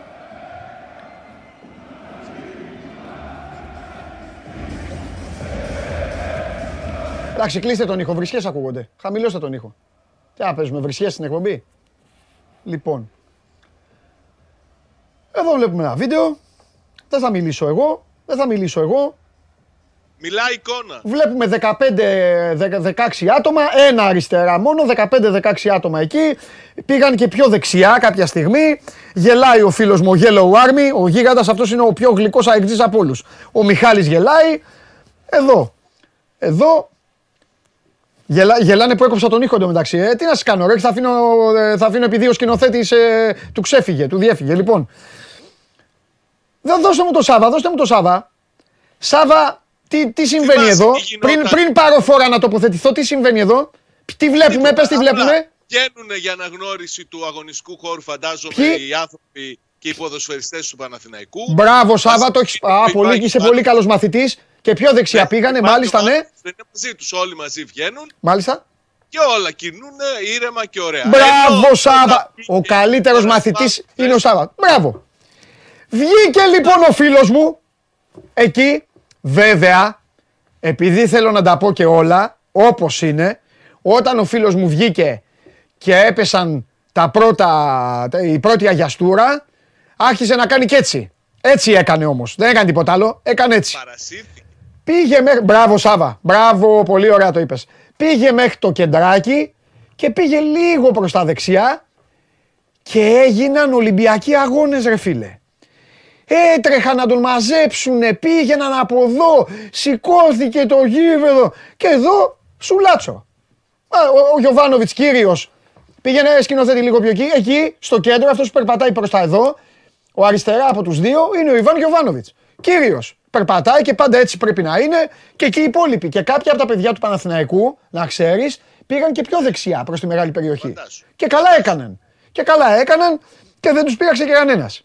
Τι έχετε, τι έχετε να πείτε κύριε εδώ, κάτσε να δω του οι φίλοι μου εδώ. Είσαι μεγάλος μπρίζας πάντως. Γιατί γελά... Τι είμαι; Μεγάλος μπρίζας είσαι. Μπρίζας είμαι. Μπρίζας είμαι. Ιντρικαδόρος. Ιντρικαδόρος είμαι. Εγώ όταν λέω κάτι μιλάω πάντα με στοιχεία κύριε. Πάντα ναι, με- σωστά. Πάντα, με στοιχεία. μιλάς. Δεν- και δεν θα το επανέλθω αμφισβητώ. με τα ίδια στοιχεία και στο το ΑΕΚ αμφισβητώ. Ολυμπιακός. Θα επανέλθω εγώ και στο ΑΕΚ Ολυμπιακός. Και μετά στα play-off στο ΑΕΚ ΠΑΟΚ. Εκεί θα το Πάλι απογειώσω, εκεί θα το απογειώσω να ξέρεις. εκεί θα ξεφύγει, θα ξεφύγει η κατάσταση στην εκπομπή. Λοιπόν, Ντοκουμέντο πάντως ήταν αυτό. Ναι. ε, μα, μα δεν είναι. Μα δεν είναι.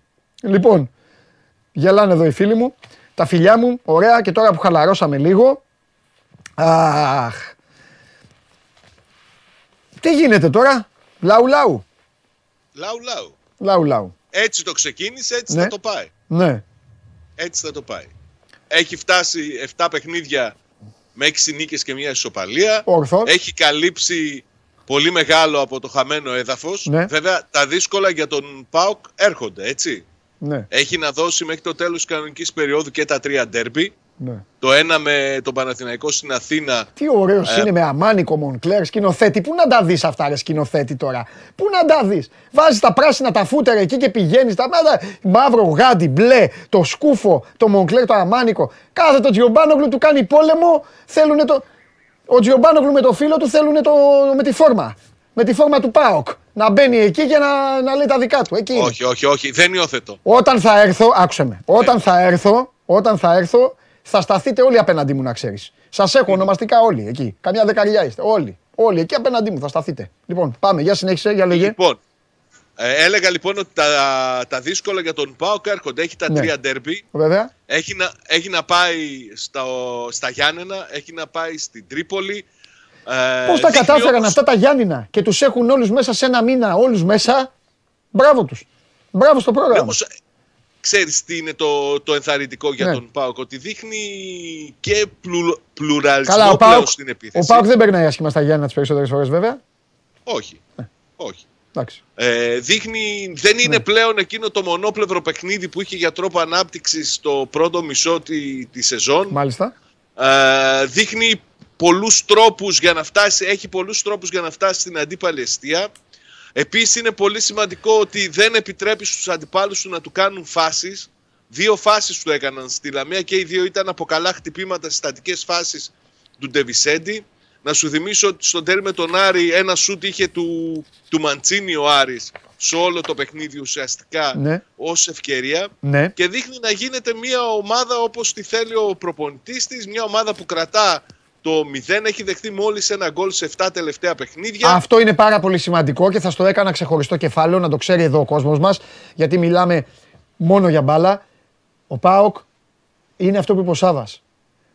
Καλός ή κακός δεν, ε, δεν έχει να κάνει γιατί θα αρχίσετε να λέτε ναι με ποιον έπαιζε, τι να κάνει. Έχει φάει από όλους. Έτσι κι αλλιώς. Όπως και όλοι τρώνε από όλους. Έχει βρει μια συνοχή. Ο Λίρατζης μπήκε καλά. Όχι τόσο δημιουργικά πάντως. Εντάξει, ρε Το Σάβα. περιμένω, περιμένω περισσότερα από αυτό το παιδί. Αυτά που έδειχνε πέρυσι περιμένω και δεν τα δείχνει ακόμα. Ναι. ναι, αλλά μπορεί να σκεφτείς Σε ότι. σημείο μάλιστα για να, να, να θεωρώ ότι βοηθάει πολύ στη συνοχή στην άμυνα του Πάοκο Σάστρε και στη, και στη λειτουργία του γενικότερα. Ναι. Ο Σάστρε που ήταν χαμένος από κερκίδα και εκτός αποστολής σπίτι του, έτσι. ναι. Εγώ θα σταθώ πάντως στο Λίρατζη γιατί ο καλός Λίρατζης κάνει, κάνει, Σπουδαία διαφορά, πράγματα. κάνει διαφορά στον ΠΑΟΚ. Ναι, αλήθεια είναι. Αλήθεια. Οι υπεραριθμίες Ο που Πετσινό. δημιουργεί ο Λίρατζης, τα ανεβάσματά του, βγάζει μπάλες που για την ηλικία του δείχνει θράσος. Και εντάξει, πέρασε, Καλά πάει, πέρασε καλά ένα πάει. τραυματισμό τώρα, δεν ήταν και, και Και επεξεγέλασε. δεν είναι μόνος τραυματισμός. Είναι και ένα χτύπημα που είχε δεχθεί στο πρώτο φιλικό από το καλοκαίρι Ναι. που τον ταλαιπωρούσε μέχρι τις αρχές Νοέμβρη. Μέχρι Ναι. να έρθει εκείνος ο μεγάλος του τραυματισμός, Ναι. ταλαιπωριόταν από εκείνο το, το χτύπημα στη, Ναι. στον αστράγαλο στο δεξί του πόδι. Ναι. Δεν έκανε συνήθως σωστά προπονήσεις, δεν έμπαινε σε κανονικούς ρυθμούς. Ήταν μία μέσα, μία έξω και τον επηρέασε. Πιστεύω ότι θα, θα ανέβει πολύ περισσότερο στο επόμενο χρονικό διάστημα. Να σου πω, ε, με τους άλλους ασχολήθηκε; Λέει ότι δεν ασχολείται. Εγώ είμαι σίγουρος. Ποιος, ποιον, ποιον λες, ο, ο κορυφαίος; Α, στο Και λέω ο εγώ. κορυφαίος. Ο κορυφαίος ό,τι, ό,τι λέει, ξέρει αυτός γιατί το λέει. Εγώ μιλάω για τον οργανισμό.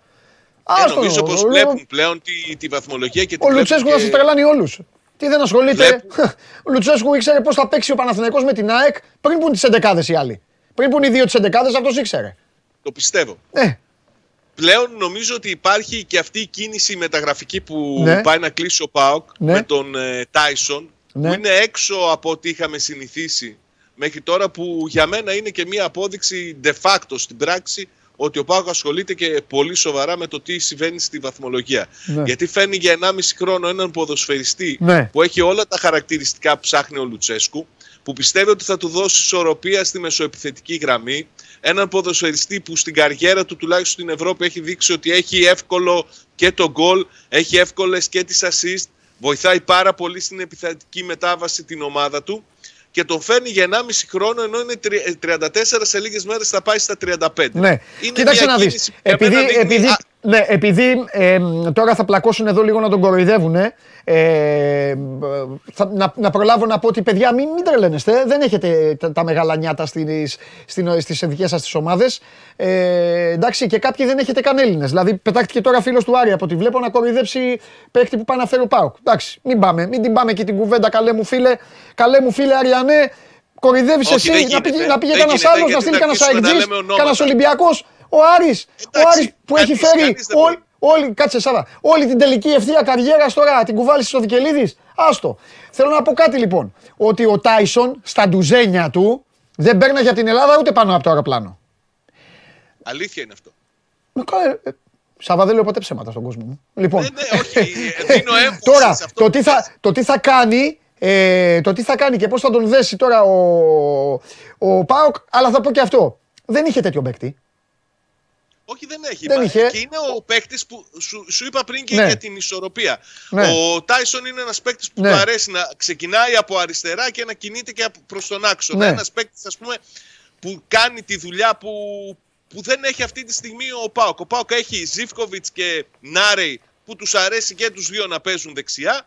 Έχει και τον Κωνσταντέλια που μπορεί να παίξει παντού με Μια ίδια- χαρά είναι ο Μια χαρά Πάοκ είναι. με τον Τάισον. Αν και αυτούς που είπες, αν ο Πάοκ είναι υγιής και με Ντάγκλας Αουγκούστο σε καλή κατάσταση και αν μπορεί να βρει γκολ είτε από τον Ολιβέηρα που ο Ολιβέηρα αυτή τη στιγμή μονομαχεί με τον Γκάρι Ροντρίγκες για το ποιος είναι πιο πολύ εύθραστος. Λοιπόν, αν ο Ολιβέηρα είναι καλά και μπορεί να τον βοηθήσει ο Τάισον εκεί, γιατί ο Πάοκ πάσχει, πάσχει μπροστά. Με όλους τους υπόλοιπους είναι καλά ο Πάοκ. Και μάλιστα. Στο θέμα, υπάρχουν της, πλη- στο θέμα της απειλής. Ναι, υπάρχουν και πληροφορίες που λένε ότι ο Πάο κινείται και για την απόκτηση ενός επιθετικού. Α, οπότε θα φας κουβά Ενός- που έλεγες 0-1. Περίμενε. Είπα ότι κινείται. Ναι. Δεν είπα ότι έγινε Εντάξει. ακόμα. Μπορεί να πάω κουβά και να, να το ευχαριστηθώ κιόλας που λένε. Αλλά Ναι. υπάρχουν πληροφορίες ότι κινείται για έναν επιθετικό. Ναι. Νομίζω στο δικό μου το μυαλό έχει κυρίως να κάνει με το γεγονός ότι ο Μπράντον Ντόμας δεν είναι ε, παίχτης που μπορεί να κρατήσει μόνο του την επίθεση του, του ΠΑΟΚ. Θα, πάρει, θα προσπαθήσει να πάρει έναν ακόμη επιθετικό να είναι δεύτερος πίσω από τον, ε, από τον ε, Ολιβέηρα και νομίζω ότι είναι δύο κινήσεις στοχευμένες εκεί που είχε το, το, το πιο σημαντικό πρόβλημα και θα το βοηθήσουν πάρα πολύ στην εξέλιξη της χρονιάς. Και μόνο που ο- έχει, υπάρχει αυτή η μεταστροφή, γιατί σου θυμίζω, ε, όλες οι μεταγραφές που συζητούσαμε ήταν ε, περιπτώσεις που θα έπρεπε να έχουν οι προϋποθέσεις, να έχει αποχωρήσει κάποιος για να έρθει και όλα αυτά δείχνουν ότι πλέον ο ΠΑΟΚ ψάχνει άμεσα αποτελέσματα, δηλαδή δεν έχει α- δεν αφήνει τη χρονιά να είναι απολύτως μεταβατική, που στην πράξη μεταβατική είναι γιατί έχουν μπει τόσοι νέοι και τόσοι νεαροί ποδοσφαιριστές, αλλά θέλει να κυνηγήσει μέχρι Ναι. τέλους τις πιθανότητες που έχει για να πετύχει κάτι σημαντικό και, και στο πρωτάθλημα Ναι. και στο κύπελο που είναι ανοιχτός θεσμός από εδώ και πέρα. Εντάξει, και έτσι είναι και το σωστό. Έτσι είναι και το σωστό. Και θα, θε- θέλω να πω και κάτι και νομίζω ότι θα συμφωνήσετε όλοι. Ε, και εδώ οι τηλεθεατές μας θα συμφωνήσεις και εσύ. Ωραία. Μια χαρά το χθεσινό παιχνίδι στην ΟΠΑ Παρένα. Αλλά το πραγματικό μπουρλότο, σκηνοθέτη, συγγνώμη θα το πω, εσύ είσαι πρώτος, το πραγματικό μπουρλότο στο πρωτάθλημα, το πραγματικό μπουρλότο θα μπει αν ο ΠΑΟΚ δεν χάσει στην, ε, στη λεωφόρο. Στη λεωφόρο. Αν δεν Στις χάσει δύο τη λεωφόρο, αγωνιστικές. αν το μάτς έρθει χ, χ να έρθει. Εγώ δεν λέω να γίνει διπλό. Άμα γίνει διπλό, άστο. Λοιπόν, ε, Χαμογέλασα κατευθείαν, είδες. Τώρα θα λένε οι ακροατές. Οι δεν- τηλεθεατές. δεν θα, λέ- πρώτον είναι τηλεθεατές, δεύτερον δεν θα λένε Χαμο- τίποτα γιατί αν χαμογέλασες εσύ μία, ξέρω κάποιους άλλους οι οποίοι μπορεί να χαμογέλασαν διπλά και τριπλά με διπλό του Πάοκ. Αλλά το θέμα είναι ότι αν ο Πάοκ δεν χάσει τη λεωφόρο, μετά το πρωτάθλημα θα γίνει. Αφήστε μετά και τα Γιάννηνα, ποιος θα κάνει τι στα Γιάννηνα και οτιδήποτε. Το μάτς αυτό είναι, ε, ε, ε, είναι υπέρ, υπέρ, ε, υπέρ σημαντικό και για τους ε, δύο. Τέλος πάντων, τέλος πάντων. Θα δούμε. Ωραία, τίποτα άλλο έχουμε; Ε, κα- Κάλυψες φοβερά. Είπες και ευχάριστα για τον κόσμο του ΠΑΟΚ με τις ε, μεταγραφές. Ε, υπάρχει και αυτό το μάτς τώρα Αύριο. Καλαμάτα, Ε, αύριο αύριο σε λέω. εννέα Ναι, το αύριο, βράδυ. καλά το λέω. Αύριο. Εντάξει. Ε, 2-0 το πρώτο παιχνίδι νομίζω θα, θα βάλει παίκτες που δεν έχει χρησιμοποιήσει τα τελευταία Ναι. μάτς να τους δώσει χρόνο. Ε, Διαδικαστικό, το Ναι. ήθελε να το κάνει διαδικαστικό ο Πάουκ και το έκανε Ναι. για να μπορεί να ασχοληθεί και συνέχεια με το παιχνίδι με τον Νόφι και μετά θα έχει όχι ένα παιχνίδι με τον Παναθηναϊκό, λογικά θα έχει τρία παιχνίδια Ναι. με τον Παναθηναϊκό, δύο για το κύπελο και ένα για το πρωτάθλημα που νομίζω ότι θα είναι κρίσιμα για, για τη συνέχεια τη, τη σεζόν για τον Πάουκ. Μάλιστα. Εντάξει, Σάβα μου. Θα τα πούμε. Άντε. Καλή συνέχεια. Γεια σου, Σάβα. Λοιπόν, αυτά για τον Μπάοκ, ο οποίος, με το... ο οποίος από τότε που άρχισε να παίζει έτσι όπως θέλει ο προπονητής, από τότε που πήραν τους κατάλληλους χρόνους στα πόδια τους οι νεαροί παίκτες, από τότε που μπήκε ο Κωνσταντέλιας και κατάλαβε ότι δεν έχει να ζηλέψει κάτι και ότι δεν έχει να ζηλέψει κάτι από πιο έμπειρους ποδοσφαιριστές και που ψήθηκε στο μάτς με την ΑΕΚ και ας έχασε ο ΠΑΟΚ, ο Κωνσταντέλιας εκεί πραγματικά θεωρώ ότι πέρα από έδειξε σε όλους ότι είναι ένας κανονικός ποδοσφαιριστής, νομίζω ότι κατάλαβε και ο ίδιος ότι δεν έχει πλέον κάτι να ζηλεύει ή να φοβάται. Ε, ο ΠΑΟΚ έχει πάρει δυναμική, έχει πάρει αέρα και πάνω απ' όλα είναι αυτό που λέμε. Και αυτό παίζει πάρα πολύ μεγάλο ρόλο. Αν είσαι μια ομάδα που έχεις φιλοσοφία, τον γκολ θα το βρεις. Το σημαντικότερο, έτσι όπως έχουν ξεκινήσει όλες σας οι ομάδες, είναι να μην το φας. Τα προβλήματά τους όλων δημιουργούνται ανασταλτικά. Εκεί πόνεσαν. Η καθεμία στην εποχή της, φέτος. Στους μήνες της, στις εβδομάδες της. Ο Πάουξ στα τελευταία 7 παιχνίδια έχει φάει ένα γκολ. Από εκεί ξεκινάει και μετά προοδεύει και συνεχίζει. Έχει κάθε, έχει κάθε λόγο λοιπόν να αισθάνεται ότι μπορεί να διεκδικήσει πράγματα, ό,τι και να είναι ε, αυτά. Και αν έχει ένα λόγο ο ΠΑΟΚ που έχει αλλάξει τόσο την εικόνα του, τότε έχει ένα λόγο και κάτι παραπάνω ο Ολυμπιακός. Το και κάτι παραπάνω θα το πω να το ακούσει και ο Χριστοφιδέλης πριν μας πει τα δικά του. Πάμε.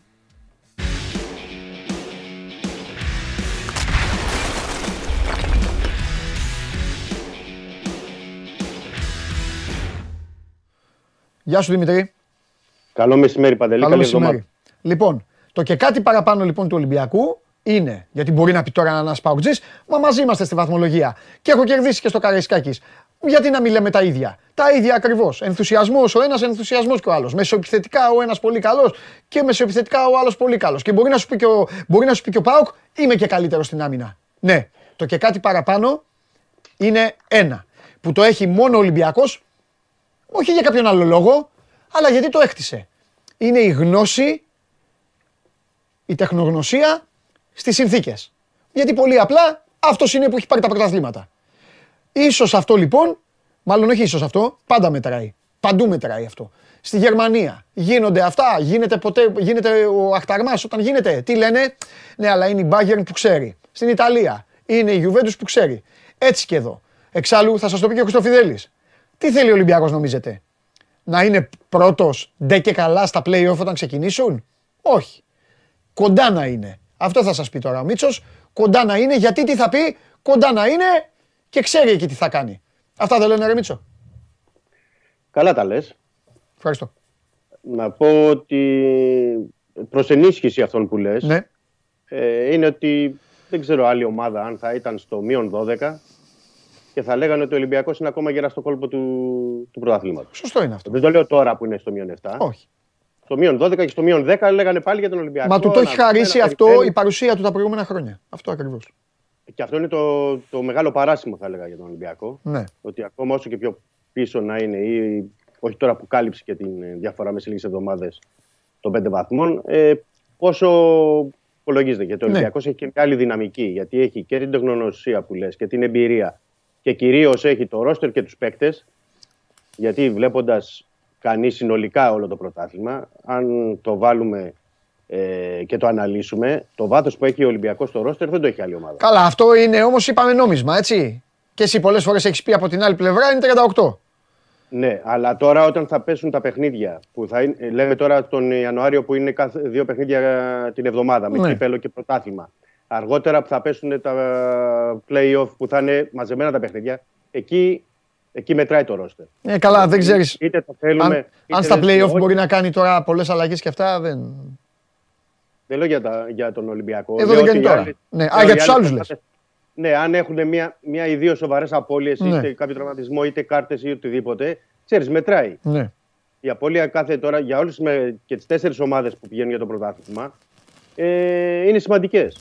Αλλά όταν φέρνεις από τον πάγκο, δηλαδή λέω για παράδειγμα τον Ολυμπιακό, τον Ελαραμπή χθες, ε, τον Σαμασέκου, τον Μαρσέλο, ε, ακόμα και ο Γκάρι Ντρούγκε που δεν έπαιξε. Δηλαδή, αν έρχονται τέτοιοι παίκτες από, το, από τον πάγκο και μπορούν να σου αλλάξουν το παιχνίδι, καταλαβαίνεις ότι έχει ένα πλεονέκτημα ο Ολυμπιακός. Δεν είναι ε, έτσι απλό. Τουλάχιστον υπάρχει δυνατότητα στον Μίτσελ να μπορεί να φέρει παίκτες που μπορούν να το αλλάξουν το παιχνίδι. Ναι. Πέρα Συμφωνώ. από, αυτούς, πέρα από αυτούς που ξεκινούν ε, και, και είναι ένα σημαντικό στοιχείο. Επίσης το σημαντικό στοιχείο για μένα γιατί ωραία να τα λέμε και στις νίκες και όταν η ομάδα πηγαίνει καλά, αν φέρουμε στον Ολυμπιακό, είναι ότι ο Ολυμπιακός έχει κάνει μια τρομερή ναι, διαφορά σε σχέση με το πριν τη διακοπή, με το μετά τη διακοπή, τα 17 γκολ που έχει βάλει στα τελευταία παιχνίδια, τα τρία παιχνίδια τώρα τα τελευταία που δεν έχει δεχτεί γκολ. Ε, αλλά θα πρέπει να το συνεχίσει αυτό ο Ολυμπιακός γιατί ε, ήταν η πρώτη φορά που έκανε τρίτη σερή νίκη. Έτσι, αυτό δεν πρέπει να το παραγνωρίζουμε. Είναι επίσης ότι ε, ο βαθμός της δυσκολίας θα ανέβει τώρα με, το, με τον Άρη. Ε, γιατί μπορεί να λένε διάφορα ή να ακούγονται διάφορα. Αλλά ο Ολυμπιακός είναι η μόνη ομάδα της μεγάλης που έχει χάσει από τον Άρη. Μα ο Ολυμπιακός Και δεν το έχει πάρει Ολυμπιακό- ντέρμπι φέτος. Ε, ντέρμπι, Ναι. από αυτά τα μεγάλα παιχνίδια. Σωστό γι' αυτό. Σωστό γι αυτό. Σοφαρίστηκε, ε, 0-0. Ναι, και σοφαρίστηκε στο τέλος από τον Παναθηναϊκό, στη λεωφόρο, με τον τρόπο που έγινε. Ναι, άρα πρέπει και ο Ολυμπιακός να πάρει από τα μεγάλα παιχνίδια, να παίρνει και τα μεγάλα παιχνίδια. Οπότε θα πρέπει να το δούμε και σε συνθήκες αυτές που γιατί έχει βρει μια ενδεκάδα ο Μίτσελ. Δεν είναι τυχαίο ότι για πρώτη φορά χθες ε, χρησιμοποίησε την ίδια ενδεκάδα. Ο Ολυμπιακός σε όλα τα παιχνίδια που είχε δώσει τώρα 25-27, πώς είναι τα παιχνίδια, κάθε εβδομάδα είχε άλλη ενδεκάδα. Ναι. Εχθές ήταν η πρώτη φορά που είχε την ίδια. Και αυτό λέει πολλά για τον Μίτσελ. Δηλαδή ότι δεν πειράζει την τριάδα πίσω από τον Σεντερφόρ. Δηλαδή Χάμες, Φορτούνη, Μπιέλ. ε, Και καλά κάνει γιατί αυτοί του δίνουν ε, πολλά πράγματα. Ότι δεν πειράζει τους δύο κεντρικούς σκάφη και καλά κάνει γιατί αυτοί κάνουν όλη τη διαφορά. Ο Ινμπομ Κουάνγκ με τον Εμβιλά. Επίσης έχουν ανέβει πλέον και δεν είναι τυχαίο ότι με το δίδυμο Παπασταθόπουλου Ντόι ο Ολυμπιακός στα τρία τελευταία παιχνίδια δεν έχει δεχτεί γκολ. Και επίσης νομίζω ότι ήταν και μια αυτοκριτική, έτσι να κάνω μια παρένθεση τώρα, συγγνώμη. Ναι. Μια αυτοκριτική εχθές του Μίτσελ στις δηλώσεις του. Γιατί ο Μίτσελ από μόνος του, χωρίς να ερωτηθεί, έκανε ειδική μνήμα στον Παπασταθόπουλο. Ναι. Και είπε ότι είναι ο αρχηγός μας, είναι πίσω εκείνος που κρατάει, αυτός που μπορεί να δώσει παραπάνω. Θεωρώ ότι το, το κάνει ο Μίτσελ περισσότερο. Γιατί ε, νομίζω ότι κατάλαβε και ο ίδιος το λάθος του να μην το χρησιμοποιήσει με τα, στα Γιάννενα. Τότε που ο Ολυμπιακός ήταν στο 2-0, έγινε 2-2 και ουσιαστικά αυτοί οι δύο βαθμοί θα ήταν και μια ακόμα διαφορετική ε, πώς θα το πω, ε, διαφορά που θα έχει ο Ολυμπιακός στην ε, βαθμολογία. Συν ότι θα είχε το απόλυτο 5 στα 5 μαζί με το μάτι του κυπέλου με τον ε, Ατρόμητο. Αλλά αυτή τη στιγμή, ε, για να κάνουμε έτσι και ένα ταμείο, Ναι. είναι ότι έχει το momentum ο Ολυμπιακός, έχει τη δυναμική. Ε, Επίσης ο κόσμος δεν ξέρω αν ε, σε άλλες περιπτώσεις ομάδα με μείον 10, γιατί ο Ολυμπιακός ήταν στο μείον 10 ε, χθες πριν ξεκινήσουν τα παιχνίδια, θα είχε 15.000 κόσμο σε εκτός έδρας παιχνίδι, στο Βόλο ή οτιδήποτε. Αλλά βλέπεις ότι ο κόσμος το πιστεύει στην ανατροπή και το πιστεύει και το πιστεύει πια ο Μίτσελ, οι παίκτες, έχει αλλάξει η ψυχολογία τους. Δεν είναι τυχαίο ότι ο Μπακαμπού, ο Εμβιλά, ο Μπιέλ και άλλοι παίκτες στάθηκαν εχθές στην αλλαγή της ψυχολογίας και στην αλλαγή της διάθεσης γενικά όλων των παικτών και ότι πιστεύουν περισσότερο ότι μπορούν να το γυρίσουν. Νομίζω ότι αυτό είναι το μεγαλύτερο κέρδος του Ολυμπιακού πέρα από τους βαθμούς. Είναι αυτό που έχει περάσει στην ομάδα πάλι, η νοοτροπία νικητή, η νοοτροπία ότι μπορούμε όλα τα παιχνίδια να τα κερδίσουμε. Οπότε νομίζω ότι πάνω σε αυτό ποντάρει και ο Μίτσελ να χτίσει, να μπορέσει να ε, έχει και το περιθώριο στα παιχνίδια που έχει μέσα στον Ιανουάριο να μπορέσει να καλύψει και να μειώσει κι άλλο την ψαλίδα από την κορυφή.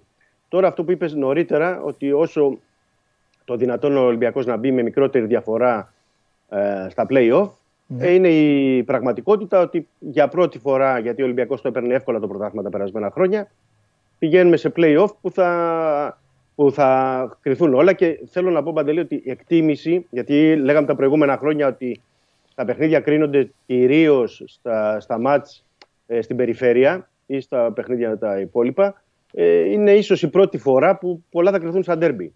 Γιατί σ' άκουσα και προηγουμένως με το Σάβα που έλεγε για το Παναθηναϊκός ΣΠΑΟΚ.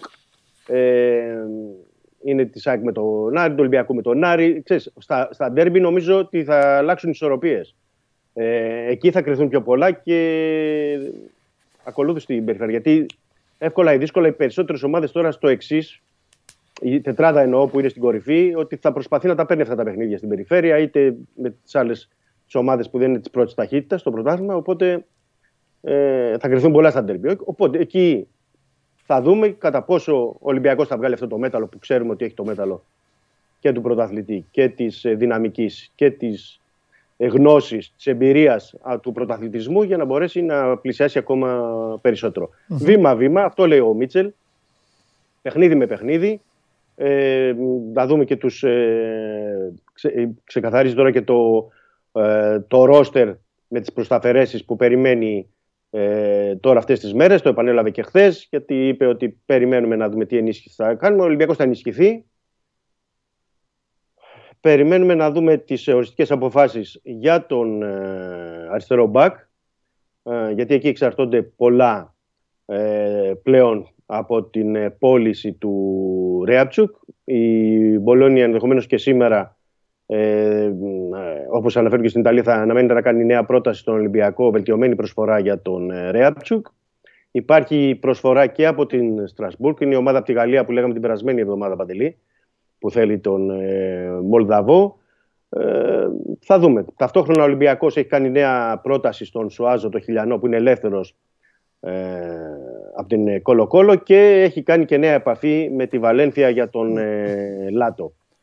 Συν ότι υπάρχει και εκεί η περίπτωση του Τόφολο που έχουμε πει από την ε, Nottingham Forest. Νομίζω ότι μέσα στην εβδομάδα του αριστερού μπακ θα τρέξει, θα τελειώσει με κάποιο τρόπο ε, θα έχουμε οριστικά. Δηλαδή, νομίζω ότι την εβδομάδα θα είναι κα- έχουμε οριστικά και προς τι αποδεσμεύσεις και προς τον ερχομό για τη θέση του αριστερού μπακ. Από εκεί και Ναι. πέρα γίνονται κινήσεις για τον εξτρέμ. Αυτή τη στιγμή δεν μπορώ να σου πω κάποιο συγκεκριμένο όνομα που έχει το προβάδισμα. Ε, Όπως κινήσεις για τον Center for και ε, βέβαια για τον Στόπερ. Ωραία. Γιατί και ο Ολυμπιακός θέλει ένα Στόπερ για να μπορεί να. Ωραία. Να πούμε ενισχύσει. τώρα, μου το έφερε, ε, μου το έφερε ο Ντενής Μάρκο, αρχισυντάκτης. Ε, ε, Μέσα έχει ανέβει και σχετικό θέμα στο ε, site.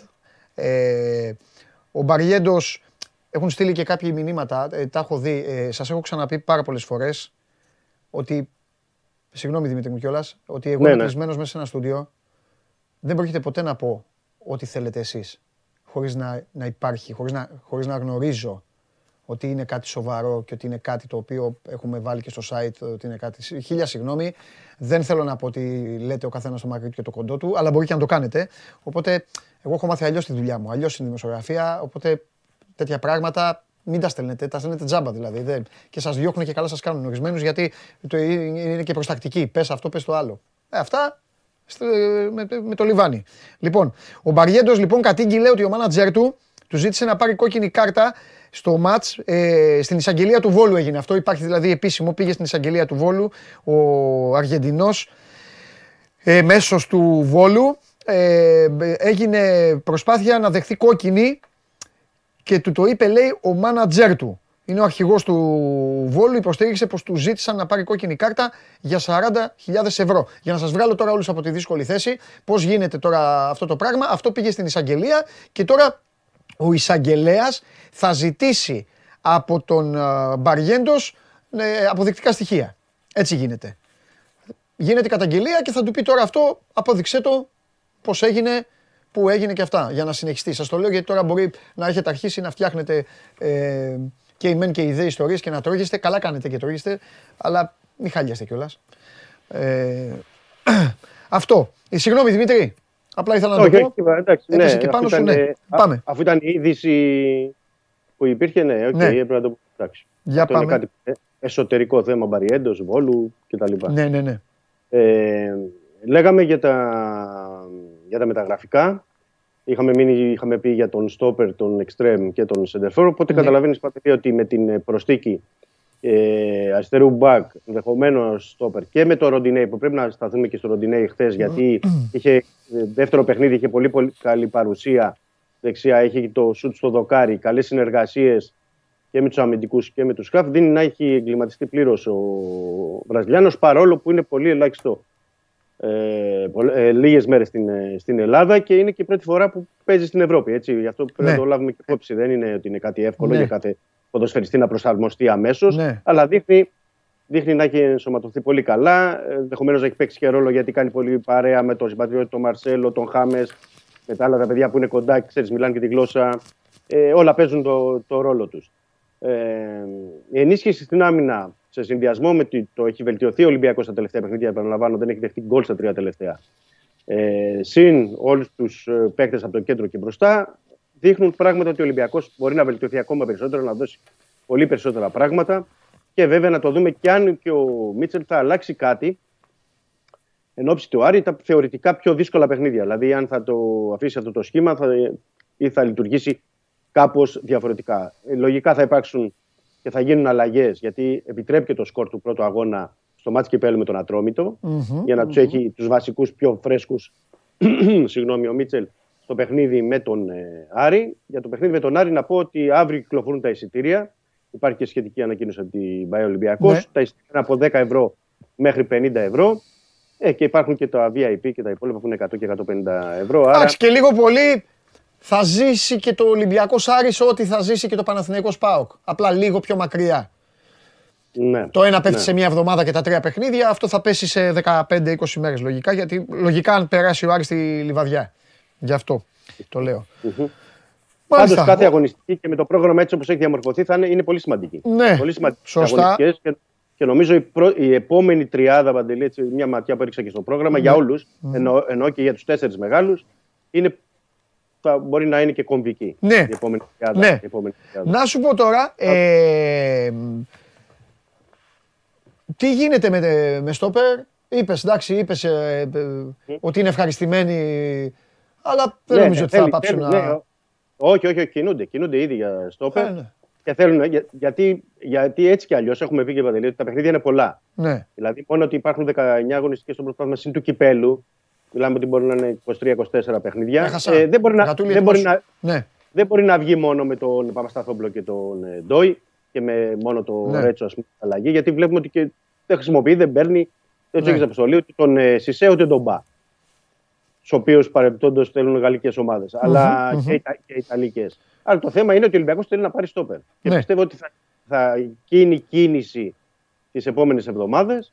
Ανάλογα φυσικά γιατί έχουμε πει πάλι ότι κάποιοι πρέπει να φεύγουν για να έρχονται. Έχεις πει πολύ σωστά και έχουμε πει συνεχώς ότι υπάρχει ένα ρόστερ 38-40 παικτών. Ε, δεν γίνεται να προσθέτεις συνέχεια χωρίς να φεύγουν κάποιοι. ναι. Δηλαδή, οκ, θα πρέπει να δοθεί ο Σισέ, ο Μπα, δεν ξέρω ποιος θα δοθεί για να έρθει και ένας στόπερ. Ναι, Να, δοθεί, να δοθούν οι αριστεροί μπακ, δηλαδή ο Λάιτνερ, ο Δανικό, κάποιοι άλλοι για να μπορεί να έρθει κι άλλος. Ωραία τους. Δηλαδή δεν γίνεται να πάρεις. Πώς να πάρεις; Εγώ. Το πα- ίδιο. Ναι. Με, με back. Ε, Μαρσέλο μπήκε ξανά στην αποστολή. Ε, έπαιξε. Έπαιξε χθες, ναι. και- Έκανε κάτι ποδιές εκεί, κάτι πιρουέτες. Μπράβο, μπράβο, μπράβο. Ναι. Τα Και βλέπα μπήκε ο λίγο Αλεξάνδρος. εκεί στη Νέα Φιλαδέλφια που ήμουν. Ναι, έκανε κάτι Νομίζω- κολπάκια. Νομίζω ότι μπήκε και ενθουσιασμένος λόγω της ατμόσφαιρας, λόγω Ναι. της παρουσίας των Ναι. πολλών οπαδών. Δηλαδή Ναι. αυτά ξέρεις, του Βραζιλιάνους μου μετράνε πολύ. Ναι. από τη φύση τους και το χαιρόταν. Δηλαδή μπήκε στο τελευταίο κομμάτι του παιχνιδιού, έπαιξε, ήταν πολύ καλός, έπαιξε και, το, ε, και πολύ αρκετά πάνω από τη μεσαία γραμμή. Ε, καλά, εκεί είναι. Κα- πάει. Κάλυπταν, ναι, ναι, κάλυπταν εννοώ η Μπακ και η Χαφ, γιατί έβαλε και αργότερα και το Σαμασέκο εκεί που ξέρει να το κάνει καλά αυτό. Και υπήρξε αυτή, αυτή η καλή διάθεση. Επίσης για τον Center For, έτσι να μην το ξεχάσουμε, ε, για τον Λουί Τζο υπάρχουν ε, προσφορές, κρούσεις από ομάδες το- των Ηνωμένων Πολιτειών, από το MLS και νομίζω ότι είναι μια λύση για να φύγει ο Ιτζο να πάει να παίξει α, καθώς δεν αγωνίζεται στον Ολυμπιακό, οπότε να ανοίξει και η, και η θέση, γιατί πιάνει και θέση ξένου ο Ιτζο, να ανοίξει και η θέση για κάποιον άλλον παίκτη εκεί, μη κοινοτικό εννοώ, να μπορεί να παίξει ή center for ή στα extreme, ανάλογα με ποιον θα επιλέξει. Δεύτερη ο- συνεχόμενη εκτέλεση Μπακαμπού, ε; Μπαμ. Έχει στα τρία Με πολύ τελευταία καλή παιχνίδια- σέντρα Ρέαμπτσουκ κιόλας. Ναι, ναι, ναι, Αλλά ναι. εντάξει, ήταν και είχε γεμάτη μπαλιά Ρέαμπτσουκ, άμα δεν μπορούσε να βγάλει κι αυτό. Ναι. Και είναι τρίτο, συνεχόμενο, τρίτο διαχω... διαδοχικό παιχνίδι που βάζει ο Μπακαμπού γκολ. Έτσι. Ναι. Μην το ξεχνάμε, γιατί περνάει και αθόρυβα του Μπακαμπού, δεν λέμε πολλά, Δεν αλλά, περνάει καθόλου αθόρυβα. αλλά γιατί το, έχει πετύχει 7 γκολ Ναι, νομίζω σε 13 παιχνίδια. Άρα έχει Ναι. ποσοστό πάνω από 50%. ναι, βέβαια. το Ε, σκοράρι. γιατί, γιατί λέμε για επιθετικό, λέμε για σεντερφόρ, αλλά εντάξει, οκ, τα γκολάκια του τα βάζει ο Μπακαμπού. Για δεν τον είναι Μπακαμπού πολλά. δεν έχω να πω κάτι, το έχω πει εδώ και πολύ καιρό. Ε, τι θέλω να πω, κάτι άλλο τώρα. Λοιπόν, για το Χουάνκ.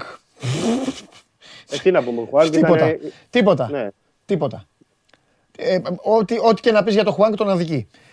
Ε, Αυτό που είπα και χθες το βράδυ εγώ στα παιδιά πάντως, μ, θέλω λίγο την άποψή σου και σε αφήνω, Ναι, ε, ναι. είναι ότι ο Ολυμπιακός με το σύστημα που παίζει και με τη φιλοσοφία που κατεβαίνει, το μεγαλύτερο του όπλο είναι ότι δεν προλαβαίνει, δεν αφήνει περιθώριο στον αντίπαλο να σκεφτεί και να λειτουργήσει. Ο Ολυμπιακός αυτό είναι το μεγάλο του όπλο. Γιατί λένε όλοι, ναι και τα δεκάρια αυτά και η απουσία των πλάγιων και όλα αυτά, ναι, αλλά αυτά θα πρέπει να περιμένουμε να τα δούμε και σε ένα παιχνίδι. Ο Ολυμπιακός δεν αφήνει να εμφανιστεί αυτό, γιατί μπαίνει, ακόμη και στα Γιάννηνα που δεν το κέρδισε, ο Ολυμπιακός μπαίνει, σε κοπανάει κατευθείαν και μετά που σε έχει κοπανίσει, ε, είναι άλλο παιχνίδι. Κάθεσαι και Έχει ψάχνεσαι. πέντε- Παντελή έχει πέντε παιχνίδια τώρα, δηλαδή στα- μετά τη διακοπή, που έχει ε, πετυχαίνει δύο γκολ στο πρώτο ημίχρονο. Έτσι, δύο συν. Εχθές πετυχαίνει και τρία. ας πούμε, Έτσι, γκολ. έτσι, έτσι. Πετυχαίνει δύο γκολ Ναι, στο πρώτο ημίχρονο. Δεν ναι. νομίζω ότι είναι εύκολο για, για Ναι. κάποια ομάδα. Ναι. Δεν συμβαίνει.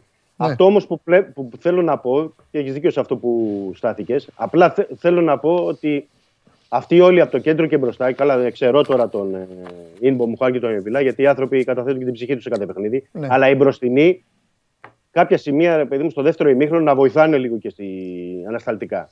Κα- καλό είναι, το καταλαβαίνω Κοίτα, αυτό. θα σου πω, θα στο Καταλαβαίνω εξηγήσω. ότι- Ποδοσφαιρικά θα ότι- στο εξηγήσω. Ναι, Πρώτον, ναι. Θα σου το πω όσο πιο απλά γίνεται. Πρώτον, δεν το έχουν στο αίμα τους. Δεν το Αλήθεια έχουν, είναι αυτό, δεν το ναι. έχουν, έχουν μάθει να κάνουν άλλα πράγματα. Εντάξει. Ναι, ναι. Δεν είναι αδιαφοροί, ούτε είναι Όχι, γράψω τέτοιοι, αλλά δεν το Όχι. έχουν μάθει. Δεύτερον, θέλω να σκέφτεσαι κάτι. Ότι μπαίνουν μέσα και οι τρεις και παλεύουν δαιμονισμένα να αλλάζουν συνέχεια θέσεις. Γι' αυτό το λέω στο δεύτερο Τρίτον, ημίχρονο, γιατί είναι μένω από παίκτες, δυνάμεις. Τρίτον Ναι. είναι παίκτες που παίρνουν την μπάλα, Δημήτρη. και περιμένεις από αυτούς να κάνουν. Από αυτούς περιμένεις να κάνουν. Αυτοί θα τη δώσουν στον Μπακαμπού. Αυτοί μεταξύ τους. Και πρόσεξε. Και κόβουν και ράβουν. Περιμένεις και μπάλα να δώσουν, αλλά περιμένεις από αυτούς να βγουν έξτρα στη μεγάλη περιοχή για να την πάρουν είτε από το Χουάνγκ είτε ο ένας από τον άλλο. Ναι. Καταναλώνουν τόσο πολύ ποιοτικό χρόνο και τόσο Ενέργεια, πολύ ποιοτικό οξυγόνο που από ένα σημείο και μετά, Δημήτρη μου, ναι, δεν μπορούν να γυρίσουν πίσω. Δε- δηλαδή, δεν θα, δεν θα γυρίσουν πίσω. Δηλαδή, όχι, δεν θα, δεν θα αντέξουν, να- δεν θα προλάβουν να γυρίσουν πίσω. Ναι, γι' αυτό λέω στο τελευταίο κομμάτι. Οπότε εκεί. Μα γι' αυτό που κάνει ο- γίνονται και αλλαγές του προπονητή. Μπράβο, αυτό ήθελα να πω. Ε. Γι' αυτό κάνει και εκεί να μπει ο Γκάρι Ροντρίγκες, ο Μασούρας Ε, αυτό κάνει. και οποιοδήποτε να μπορεί Ναι. να βοηθήσει περισσότερο. Ενδεχομένως να χρειάζεται και μετά το 60-65 δηλαδή να μπαίνουν. Ναι. Καλό είναι ο Ολυμπιακός που καθαρίζει πιο νωρίς τα παιχνίδια. Με εξαίρεση βέβαια αυτό στα Γιάννενα, γιατί Ναι. στα Γιάννενα θεωρώ πάντη και το ε, είπα νομίζω και την Παρασκευή το είπαμε Παντελή, αλλά θέλω να το επισημάνω τώρα. Στα Γιάννενα ήταν ένα μάθημα που μέτρησε περισσότερο από όλους για το Μίτσελ και τους παίκτες. Θεωρώ ότι εκεί ήταν το κλικ, αυτό που λέμε στο μυαλό των παικτών και του προπονητή για να αλλάξουν όλα. Αυτό το 0-2-2-2 στήχησε πάρα πολύ στο Ολυμπιακό. Τα Γιάννηνα, θα προσθέσω, ήταν μια απίστευτη ερωπαλιά. Απίστευτη ερωπαλιά. Ξέρεις πολύ καλά τι θα μπορούσε να είχε γίνει. Ε, βέβαια. Αλλά εκεί που ο Ολυμπιακός ήταν λιπόθυμος, βρέθηκε ο Ιωνικός και τον ξεζάλισε. Εννοώ την γκέλα του Παναθηναϊκού. Γιατί Ναι. Αν εκεί ήταν στους 12 η διαφορά, θα κάναμε άλλη κουβέντα. Θα, είχε- θα είχε κάνει και ο Ολυμπιακός άλλη κουβέντα εκεί νομίζω. Ναι, γι' αυτό σου λέω είναι και συνδυασμός όλων των ε, αγώνων. Δηλαδή, Ναι. ο ένας βλέπει τους αγώνες τους δικούς του, αλλά παράλληλα βλέπει τους αγώνες των άλλων. Και τι κάνει Έτσι η- είναι, κάτσε ρε φίλε, τόσα Οπότε- χρόνια αυτό, αυτό κάναν οι άλλοι με τον Ολυμπιακό. Εντάξει, Ναι, τώρα θα το ναι, κα- Εντάξει, τι να κάνουμε, έτσι είναι η μπάλα. Σωστό. Φιλιά, τα λέμε. Καλό μεσημέρι. Καλή συνέχεια. Τα λέμε αύριο. Θα έχεις, ε, θα έχεις κανένα μπέκτηση αύριο. Το βλέπω από τώρα. Πρόβλεψη κάνω. Κυρίες και κύριοι, έχει γίνει το θαύμα. Με κερδίσατε. Ελπίζω να φανεί αντάξιος του θριάμβου σας. Α- ε, Από τον Νοέμβρη ήταν η τελευταία φορά στην οποία ιτήθηκα. Είναι πάρα πολύ δυ- δύσκολο να χάνεις σε αυτή την εκπομπή ε, ο- η αφεντιά μου. Αλλά έχασα. Πρέπει να έρθεις και να τους πεις 4-5. Να λες συνέχεια. να με 4-5. εκτελείς. Δεν ξέρω. Να Ένα λες. έχω. Πρέπει να λες συνέχεια. Άμα είναι ένα, να είναι καλό. Καλησπέρα. Πρέπει να είναι. Καλή χρονιά. Καλή χρονιά από Νοέμβρη. Ναι. Από Νοέμβρη. Δηλαδή οι, οι ήττες σας, δηλαδή ήμουνα Λίβερπουλ στα καλά μου. Ούτε τους Wolves. Τέλος πάντων. Δεν πειράζει. Τι κάνεις, Παίρνουμε φόρα. πώς είσαι, Καλά. πώς περνάς; Ωραία. καλά; Ωραία. Ηρεμία. Ωραία. Στείλε με και εμένα και τον κόσμο λοιπόν να πάμε να φάμε. Ναι. Θύμησέ μας, μπράβο, λέει ο Μάριος, θύμησέ μας το λόγο που είχαμε τόσο καιρό να κάνουμε like. Ναι. Έλα, ρε, κάντε ρε, να τον βλέπετε, ρε, κάντε να τον βλέπετε. Και μπείτε live with the cat. Δεν θα χάσετε. Έτσι βέβαια. Είμαι έτοιμος. Μυστικό δείπνο. Ωραία. ναι, Ο μυστικός δείπνος. Ναι. Μυστικός δείπνος. ναι. Και λένε, λέει ο Χριστός να παραγγείλουμε τίποτα. Ε, δεν έχω ετοιμάσει, να παραγγείλουμε τίποτα να φάμε. Πέτρο, τι θες; Θυμάσαι όμως αυτό που σου είχα πει, συγγνώμη, θα το ξαναπώ από την αρχή. Θυμάσαι το φοβερό που σου είχα πει όμως με το μυστικό δείπνο, με την κράτηση, με το ρεζερβέ. σε εκτέλεσα. ε, Ωραίο. που λέει γιατί. που λέει γιατί θέλατε. Θα κάτσουμε από τη μία πλευρά. λοιπόν, Ωραίο. πάμε, πάμε, πάμε. πάμε. Ε, Πάμε, μυστικό δείπνο. ναι. Ποιος παραγγέλνει, ποιος παραγγέλνει; Λέω, Χριστός Ποιος να είναι, παραγγείλουμε. Πείτε Α. μου τι θέλετε να τα παραγγείλω. Α, θα πάρει ο ίδιος. Ναι, ναι, ναι. Εντάξει. Ε, Πέτρο, τι θες; Δύο απ' όλα. Α, ε, Ανδρέα, τι θες; Δύο απ' όλα. Σουβλάκια θα φάμε. Ναι, σουβλάκια. Εντάξει. Φίλιππε, τι θες; Δύο απ' όλα. Όλοι, όλοι, όλοι. Φτάνει η στιγμή του Ιούδα. Ιούδα, τι θες; Δύο απ' όλα χωρίς κρεμμύδι και τζατζίκι. Ποτέ δεν ξέρεις.